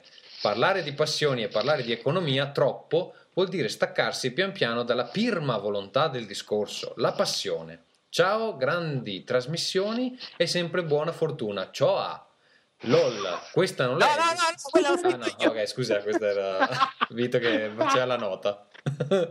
Però, bene. caro, caro poeta, veramente, io, guarda, io, no, io ti onoro, io ti onoro, io veramente mi inchino perché tu c'hai passione, almeno questo.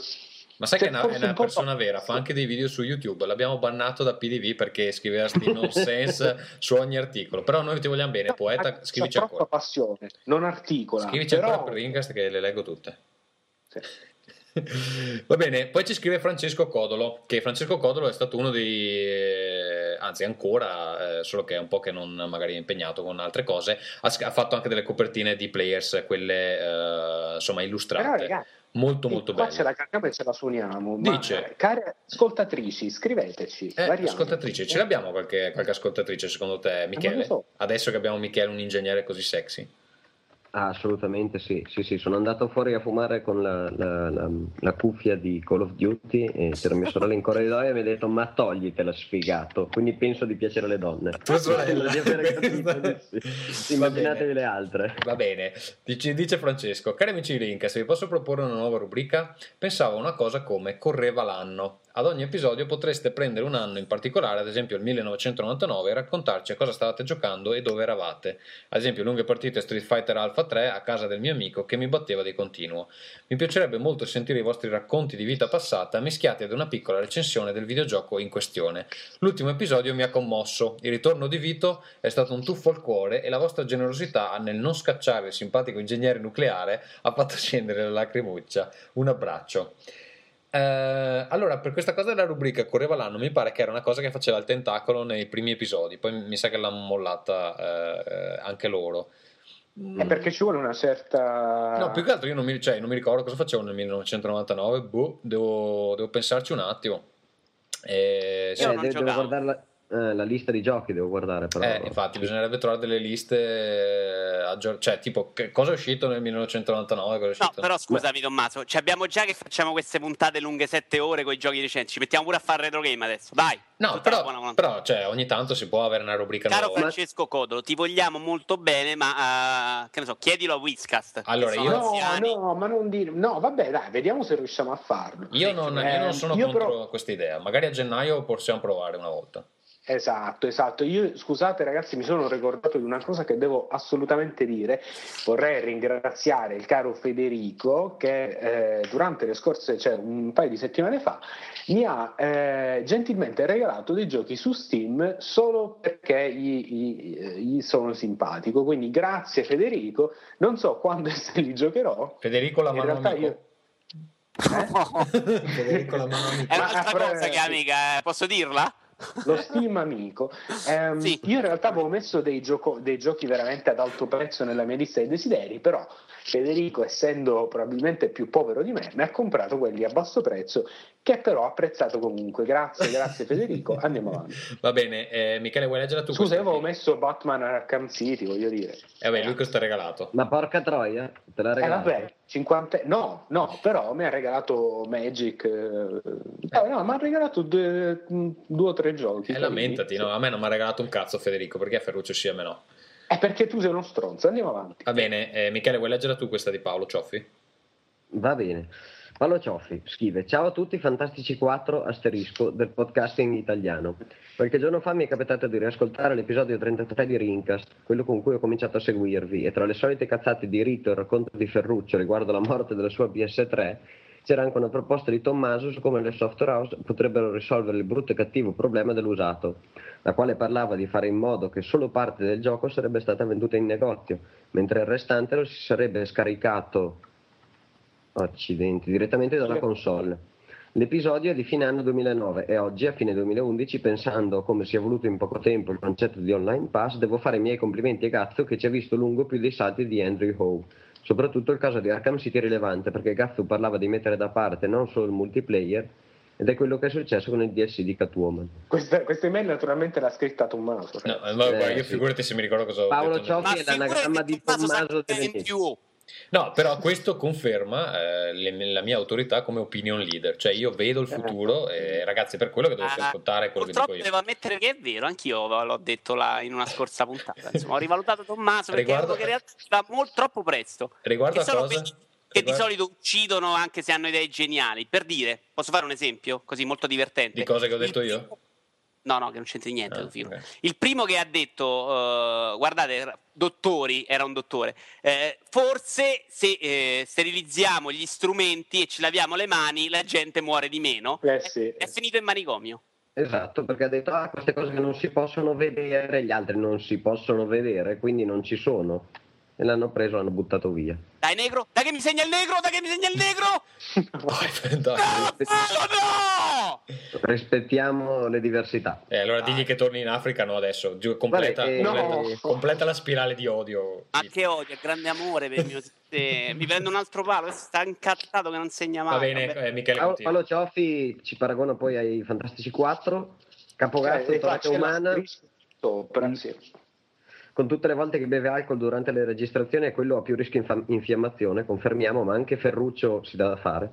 Eh. L'illustre Vito Iuvara, donna invisibile, dato che anche se va e viene dalle registrazioni per noi ascoltatori è come se fosse sempre lì, è un idolo.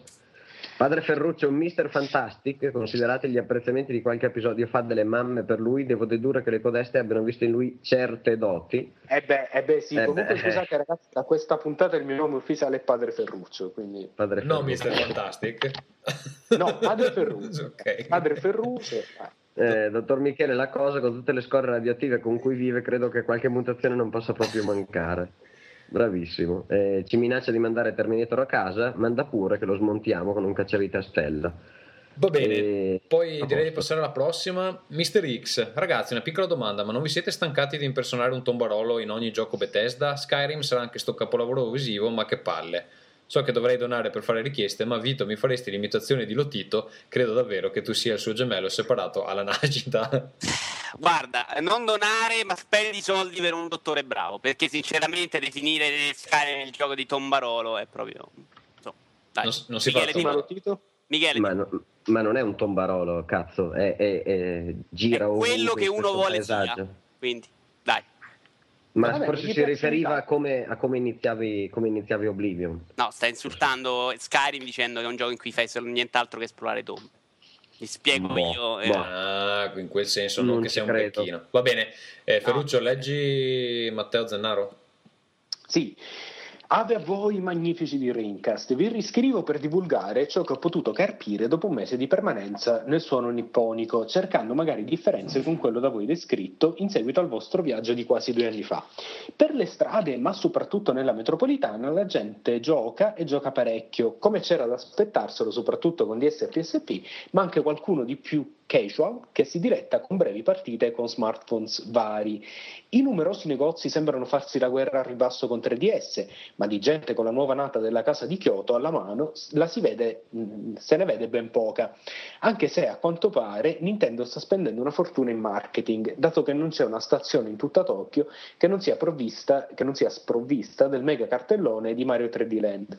Le sale giochi sono abbastanza popolate, ma come avete descritto voi a vostro tempo, solamente da Yotaku che per giocare al gioco di tamburi di turno si portano le bacchette personalizzate con innesti in carbonio da casa. Come scri- che, che sfiga! Come vi scrissi nella precedente puntata, mi sono impegnato per prenotare la mia personale copia di PS Vita, ma con mia estrema sorpresa scopro che alla mezzanotte del 14 ottobre, giorno in cui sono partite le prenotazioni per la suddetta console in Giappone, ci sono la bellezza di 1500 persone in fila dinanzi a uno dei maggiori negozi di elettronica della città. Tentando con altri negozietti, magari più piccoli e specializzati, la situazione non cambia e il giorno seguente per la città trone- troneggiavano i cartelli PS Vita sold out. E tutto questo solo per la prenotazione. Vi scrivo questo perché ho letto alcuni articoli nelle maggiori testate videoludiche italiane che recita- recitavano ai giapponesi non interessa PS Vita. Mi chiedo da dove siano prese questo tipo di informazioni, visto e considerato che ho passato sei ore in coda per prenotare la mia copia e a dirla tutta il problema mi sembra inverso, cioè che l'interesse nipponico riguardo alla macchina sia adeguato ma che ci sia poco, anzi pochissimo interesse da parte degli italiani riguardo alla nuova nascitura di casa Sony e che addi- addirittura non molta gente sappia della sua esistenza. Dopo questa piccola review volevo sapere la vostra opinione riguardo la sopracitata console, cioè vi interessa come l'aspettativa nel vostro paese, Ferruccio e Gazzo? Avete almeno voi che seguite l'argomento da vicino un minimo di hype a riguardo? Mi scuso per l'email prolissa, grazie per la vostra cortese attenzione. Un saluto, Matteo Zennaro. Eh, allora, posso dire una cosa subito? Rispondete. Eh, posso dire una cosa subito? Che finalmente ho visto la PS Vita e ne hanno, hanno una versione debug eh, a Housemark perché stanno sviluppando uno dei giochi di lancio che credo sia stato annunciato che è Stardust Delta e, e ci ho giocato, mi hanno fatto, m'han fatto provare allora, la versione debug è molto plasticosa, me l'aspettavo un po' più rifinita. Non so se poi quella effettiva sia diversa, credo che sia diversa perché mi sembrava diversa dalle foto. Ma comunque mi è sembrato un bel, un bel pezzo di, di hardware. Uh, sono interessato, ma onestamente al momento no, perché comunque se anche fossi interessato nel, nel software e per il momento non sono ancora del tutto convinto, eh, mi ritroverei a giocarla in casa e quindi a quel punto Mm, Vabbè, lo puoi fare, non è che ti ammazza sì, nessuno. ma cioè, perché dovrei farlo? Cioè, qua- Eh, perché? Perché la tua ragazza si sta guardando. No, ho capito, ma perché show. dovrei giocare a quello invece di giocare a- alla console eh, attaccata alla Perché lo puoi fare a letto col pistolino in mano. Ascolta, intanto la TV è mia, quindi se la voglio vedere la, la uso io e basta. Lo Ma vedete come che- democratico anche a casa Anzi, tua? ho due eh? TV e sono tutte e due mie, quindi Eh, posso vabbè. usarle anche due contemporaneamente. Ma figurati, questo fa lo sborone, ma sai, la prende a pizze lei. Guarda, Ma compra infatti- la Wii U per poter giocare sul controller perché lei gli cambia canale. La buona Iane lo prende a schiaffoni se lo sente. Eh, Eh, infatti, è nell'altra stanza adesso. Eh. No, no, capisco quello che dice Cazzo, che cazzo prende una console portatile. Ah, l'altro giorno mi ha proposto che vuole- ha imparato una canzone e voleva venire a cantarla, però è un po' osè, quindi magari no. Ma cazzo sì, ma dai, muscolo rosso di Cicciolina? No, no, No. è una, canzone che si è inventata lei mettendo Eh, abbiamo de- iniziato con lo sperma e ovviamente dovevamo finire anche con lo Dai, sperma. l'hai insegnato l'osteria numero 20. delle parole. Va bene. Eh, comunque, Ferruccio, cosa ne pensi di PS Vita? Io per il momento attendo di vedere cosa succede. Sono molto interessato alla parte negozio online, però Possiamo dire che ho visto dei video ed è veramente grossa. Sì, sì, È, è- Sì, è però- quasi, un, quasi, un, eh, quasi un tablet. sta bene nelle mani. Eh. Sì, comunque è grossissimo, è quello il problema. Cioè, non è portatile, non è una console portatile. A me piacciono le cose grosse ciccione. E io continuo a dire che la- cioè, a 30 anni farsi vedere in giro sul bus, sul treno, sul tram ma con una cosa del genere ma- è A una, Tommaso. è Ma un che ma- cazzo se la incula la gente? ma Dai. infatti, Eh, ma c'è voi purtroppo- vivi. Cioè, uno è un eremo, uno è un, un ermafrodita e quindi non è che siete molto rappresentativi. che si incura in metropolitana? Comunque, scusami, mi hai chiesto la mia opinione, ascolta la risposta.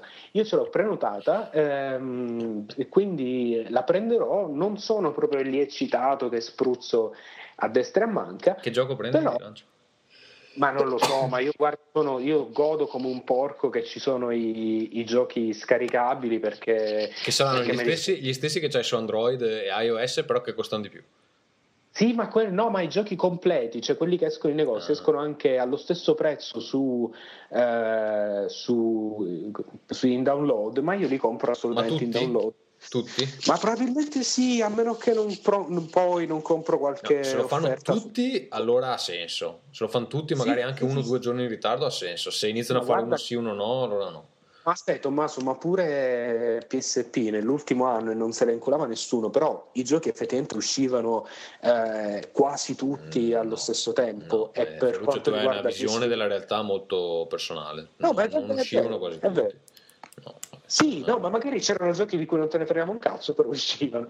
Eh, e no, e in PS Vita sarà, sarà così. Eh, quindi nulla, sono interessato, mi sembrano interessanti eh, questi qua che usano tipo Little Deviants, che usano il touchscreen dietro, insomma mm, mi, mi intriga, mi intriga, la prenderò... No, più che altro io penso che c'è la, la- allora perché gli italiani non sono interessati perché comunque Sony non sta facendo nessun tipo di hype in Italia Eh, che io sappia. Non si vede niente. Niente Non non posso dire Beh, dall'Italia. ma scusa, ma non esce tipo fra una settimana? Febbraio. Ah, febbraio. Ok, sì, ma, vabbè, aspetta, allora. ma es- qua esce a febbraio. quindi sì. E, e dopodiché, secondo me, le, le- le stime del Giappone sono un po'. cioè, nel senso, tu vedi 1500 persone in coda, ma magari sono gli unici 1500 che poi la comprano. Non credo. Sì, va. E poi vuoi far vedere la coda perché ti piace andare sui giornali, ne metti poche.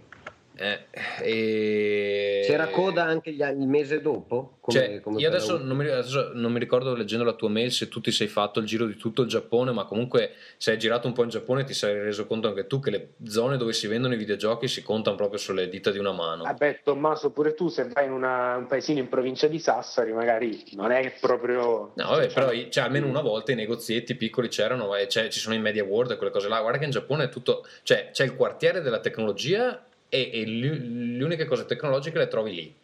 E poi ci sono, c'è tutto il resto della città dove non trovi neanche un, uh, una SIM card. Mm. E secondo me la percezione che abbiamo del Giappone è un po', un po' particolare. Nel senso, se giri a Akibara lì, com'è che si chiama? Akihabara? Akihabara. Akibara. E se gira a Chiavara, vabbè, è la, la terra dei robot e, e- e delle console, ma appena vai fuori da, da Tokyo è il deserto proprio, secondo me. Quindi, boh, non so, rimarremo a vedere. Mi ricordo che c'era stato fatto un sondaggio rispetto a eh, quante persone erano interessate a comprare eh, la PSP Vita, eccetera. C'era un interesse molto, molto basso.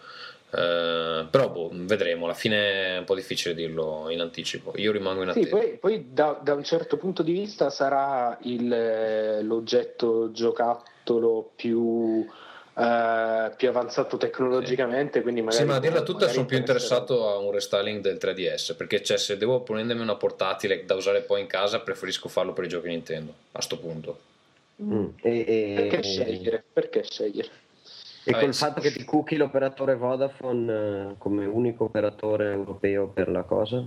Ma non Per, per giocarci fuori? Ma io sta Non cosa so- del 3G, boh, sa tutta E la allora dove la userai? In casa In oppure casa. dove Scusa, ma perché hai bisogno sicuro? della connessione in viaggio? Vabbè, ma scusa, ma come dicevamo l'altra volta, Michele, tanto col 3G non ci puoi giocare a Modern Warfare, quindi che cazzo ti frega No, di avere direi 3G? che infatti, quindi infatti. vediamo. Va bene, dai, eh, ultima email, spieghiamocela velocemente. Andrea Suardelli ci dice: Andrea Suardelli, che tra l'altro era quello che ci chiedeva informazioni geografiche per Capodanno e non gli ho mai risposto, eh, anzi, gli ho risposto molto più tardi e lui non mi ha cagato, offeso da- dalla mia eh, risposta tardiva. Comunque, cari amici Rincast, eccomi qua, scrivo un'email, vi scrivo da Urgnagno, Urgnano, come si evince dall'indirizzo email. Gnagno.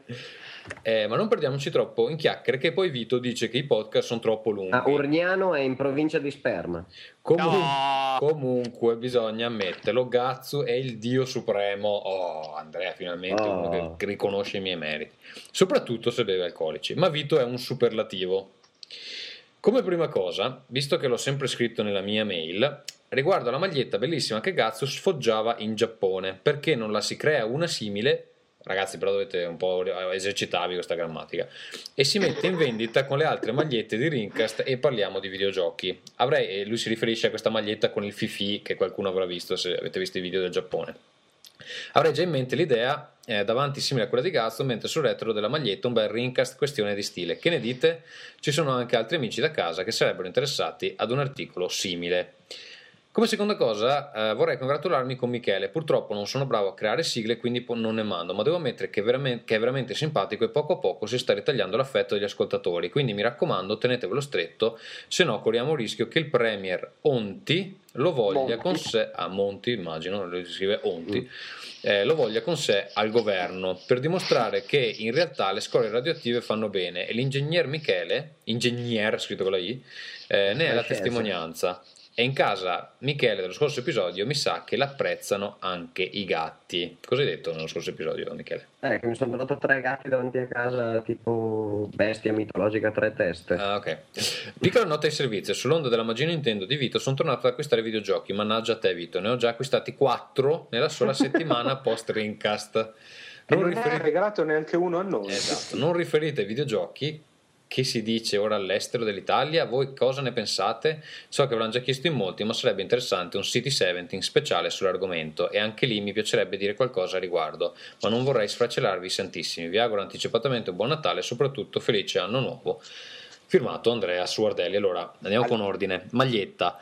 Eh, allora, per creare un design complesso come quello che c'era nel video lì, bisogna stampare delle magliette in maniera eh, molto costosa e vanno pagate in anticipo senza avere poi la, la sicurezza di poterle vendere. Quindi c'è da metterci 300, 400, 500 euro perché di solito bisogna ordinarne 40, 50 e poi sperare di venderle. È una cosa che non vale la pena fare semplicemente perché poi non riusciamo a venderne 50. Non siamo mai riusciti a venderne 50 e mai ci riusciremo. Quindi o c'hai 50 amici che sottoscrivono una petizione e poi la comprano Alla cieca? Alla cieca, se no non, non ha senso perché io 500 euro sul tavolo così non li metto, Eh, sperando poi di recuperare. un, eh, come si chiama? Kickstart Project. Sì, dai, dai, dai. insomma. Eh, no, quindi amico, eh, Andrea, se c'è 50 amici ne parliamo, se no non, non ne vale la pena. Come seconda cosa vorrei Se con- non hai amici, no. congratularmi con Michele. Vabbè, Michele, sei felice? Che si, si congra- Grazie, gra- grazie che ti congraturi. con Eh, te. Parlerò con i miei gatti, i miei rappresentanti, parlerò anche con Monti, gli dirò di non far più piangere i ministri quando promettono di alzare le tasse. Ma poverina, va, dai, raga. non sta- Eh, È No, l'immagine stavo- più bella del politico negli ultimi, non so, 72 anni in Italia. eh. Infatti, c'è di chiede un l'em- sacrificio e l'empatia. piange, e piange, esatto. Va bene, e cosa si dice all'estero dell'Italia? Boh, eh, dopo la caduta di Berlusconi l'Italia non esiste più. Penso che la gente non dica nulla ma rida. Credo sia No, questo. io dico, no, ragazzi, quello che si dice all'Italia, almeno qui, è vi prego non fate crollare l'Europa. Sì, eh, infatti, Eh, c'è, c'è c'è una un certa la caccarella. paura. C'è una certa paura. Però adesso ci guardano un po' come il terzo mondo, del tipo quei bastardi italiani stanno per far crollare l'Europa. No, vabbè, allora tu stai in un paese razzista e quindi logicamente pensano questo. Tu In c'hai i neonazisti nel governo, cosa mi si- Eh, ma Ciccio, I in neonazisti Finlandia che si, parla- chiamano i democratici, di- è In fantastica. la Finlandia, in proprio- Finlandia si, eh, ci si preoccupa che diventi primo ministro uno dei incula galline lì che i veri finlandesi. Comunque, insomma, dico, qua la gente si sta un po' a cagare in mano perché effettivamente la Ma io situazione. non ho capito, ma scusa, ma in Svezia non c'avete il- la, la corona, quindi corona. che, che ve Sì, frega? sì, Tommasino mio, però se, il- Se se l'Italia l'euro- cade, che sono 70 milioni di persone, Poi le eh, si meatballs, porta come le esportate? tutto. L'Ikea, dove cazzo, a chi li vendi?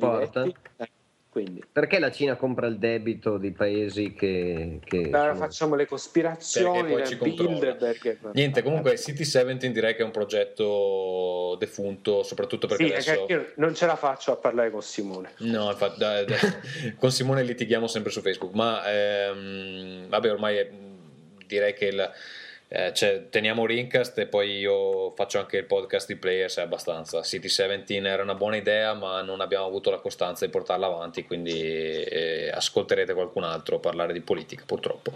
Va bene, io vi ringrazio, direi che possiamo chiudere perché veramente abbiamo parlato tanto questa sera. Ci Io rivediamo. chiudo con un'immagine bellissima, Mm. ragazzi. L'altra volta mi è venuto in mente adesso a una fiera qui a Stoccolma di, di videogiochi, ho visto l'uomo cavallo.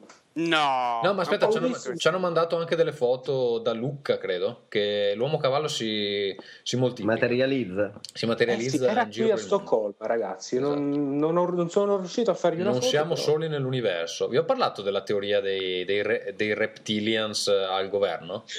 Sì, sì, sì. i- New World Order, ragazzi. Eh sì, Non, eh sì, non ve l'avevo ragazzi, raccontata l'altra volta. Vabbè. Eh, Eh, cercate cercate, eh, massoni e poi reptilians e troverete questa teoria di non so chi che comunque insomma ci sono queste specie di visitors nei punti chiave dell'economia mondiale Sì, che sì, beh, George governano. Bush è, Ci è un governa. rettiliano, eh. esatto Sì, sì, eh, ragazzi, e poi pensate una cosa: quelli gli- che aspetta. scrivono di queste teorie hanno un voto che vale quanto il vostro. Esatto, e gli, gli agnelli, quello. gli agnelli comunque fanno parte della- delle, delle famiglie di seconda classe, non sono nella, nella cerchia magica. lì. Eh, questo lo puoi vedere perché l'Apo Elkan, ad esempio, ha un SUV C'è un, mimetico. faccia, c'è un po' anche una faccia da reptilians, eh, la Puec. Ha un Va SUV bene. mimetico e lo parcheggia sulle rotaie del tram pensando che sia un parcheggio lungo. Dichiarazione a un, vi- a un vigile di Milano. Eh, vuole ragazzi, ci, ci risentiamo a gennaio se Dio fa che non eh, rimango confinato in Cuba. Anche perché ho scoperto che se faccio un incidente in macchina a Cuba mi tengono sull'isola finché non è finito il processo e può durare tipo 5 anni. Quindi rimango lì, E vai! rimango lì per sempre. Guida piano, per Eh, favore. guida, guiderò piano. Va bene, Vito, grazie per essere stato con noi ancora una volta, aver eh, reso il nostro podcast molto più ricco e, e, e Beh, soffice. a me nessuno mi ringrazia perché ora Vito Eh. se ne va, il figlio il prodigo. Cioè... No, perché tu non conti un cazzo e Vito Iuvara invece è gratitissimo in questo podcast. Vorrei ricordare il mio account eh, Twitter dove io faccio grandi battute di grande divertimento e faccio le foto ai miei acquisti. Il mio account Twitter che è Eh, Twitter.com slash Vito Iuvara. esatto. Potete- Sono il tuo servo, maestro. allora, ringraziamo il servo Michele. Ciao a tutti, leggete inchiesta sul cristianesimo di Corrado Augias. Come Sì. si costruisce una religione? E Michele, guarda che devi mandare il vino al nostro amico Sinicio Mi manderai, Malaporta. lì. mi manderai l'indirizzo. Sembra Sì. un personaggio di Skyrim dal nome. Quindi lo spedirò, penso, alla Bethesda. Va bene, grazie anche a te Ferruccio, anche se non vorrei dirti grazie, ma, ma lo faccio. Guarda, ma perché è quasi grazie Natale. Di nulla, grazie di nulla e prego di nulla. Va bene, buonanotte a tutti. Ciao amici. Ciao.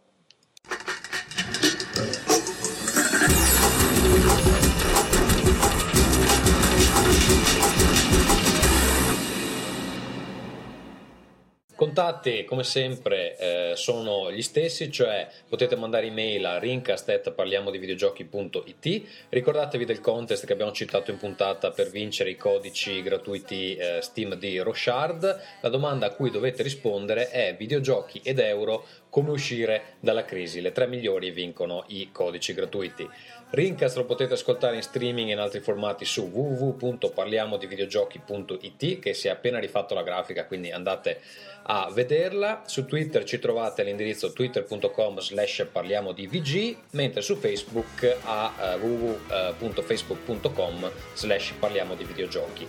Vi segnalo ancora una volta che per tutto il mese di dicembre i servizi premium di Players sono gratuiti per tutti, quindi se non li avete ancora provati fiondatevi eh, sulla homepage www.playersmagazine.it e leggetevi l'ultimissimo numero eh, lo potete leggere a schermo con il eh, reader che ha tutte le tab, l'indice interattivo, eccetera. Potete leggerlo poi su tablet o su smartphone in versione ottimizzata. Per quanto riguarda Players ci sono altre novità in arrivo, ma le annunceremo quando arriva il momento. Nel frattempo è anche uscito il primo episodio ufficiale del podcast, quindi vi invito a scaricarlo se non l'avete ancora fatto, dedicato al cinema italiano. Detto questo, io vi saluto e vi do appuntamento a questo punto al 2012.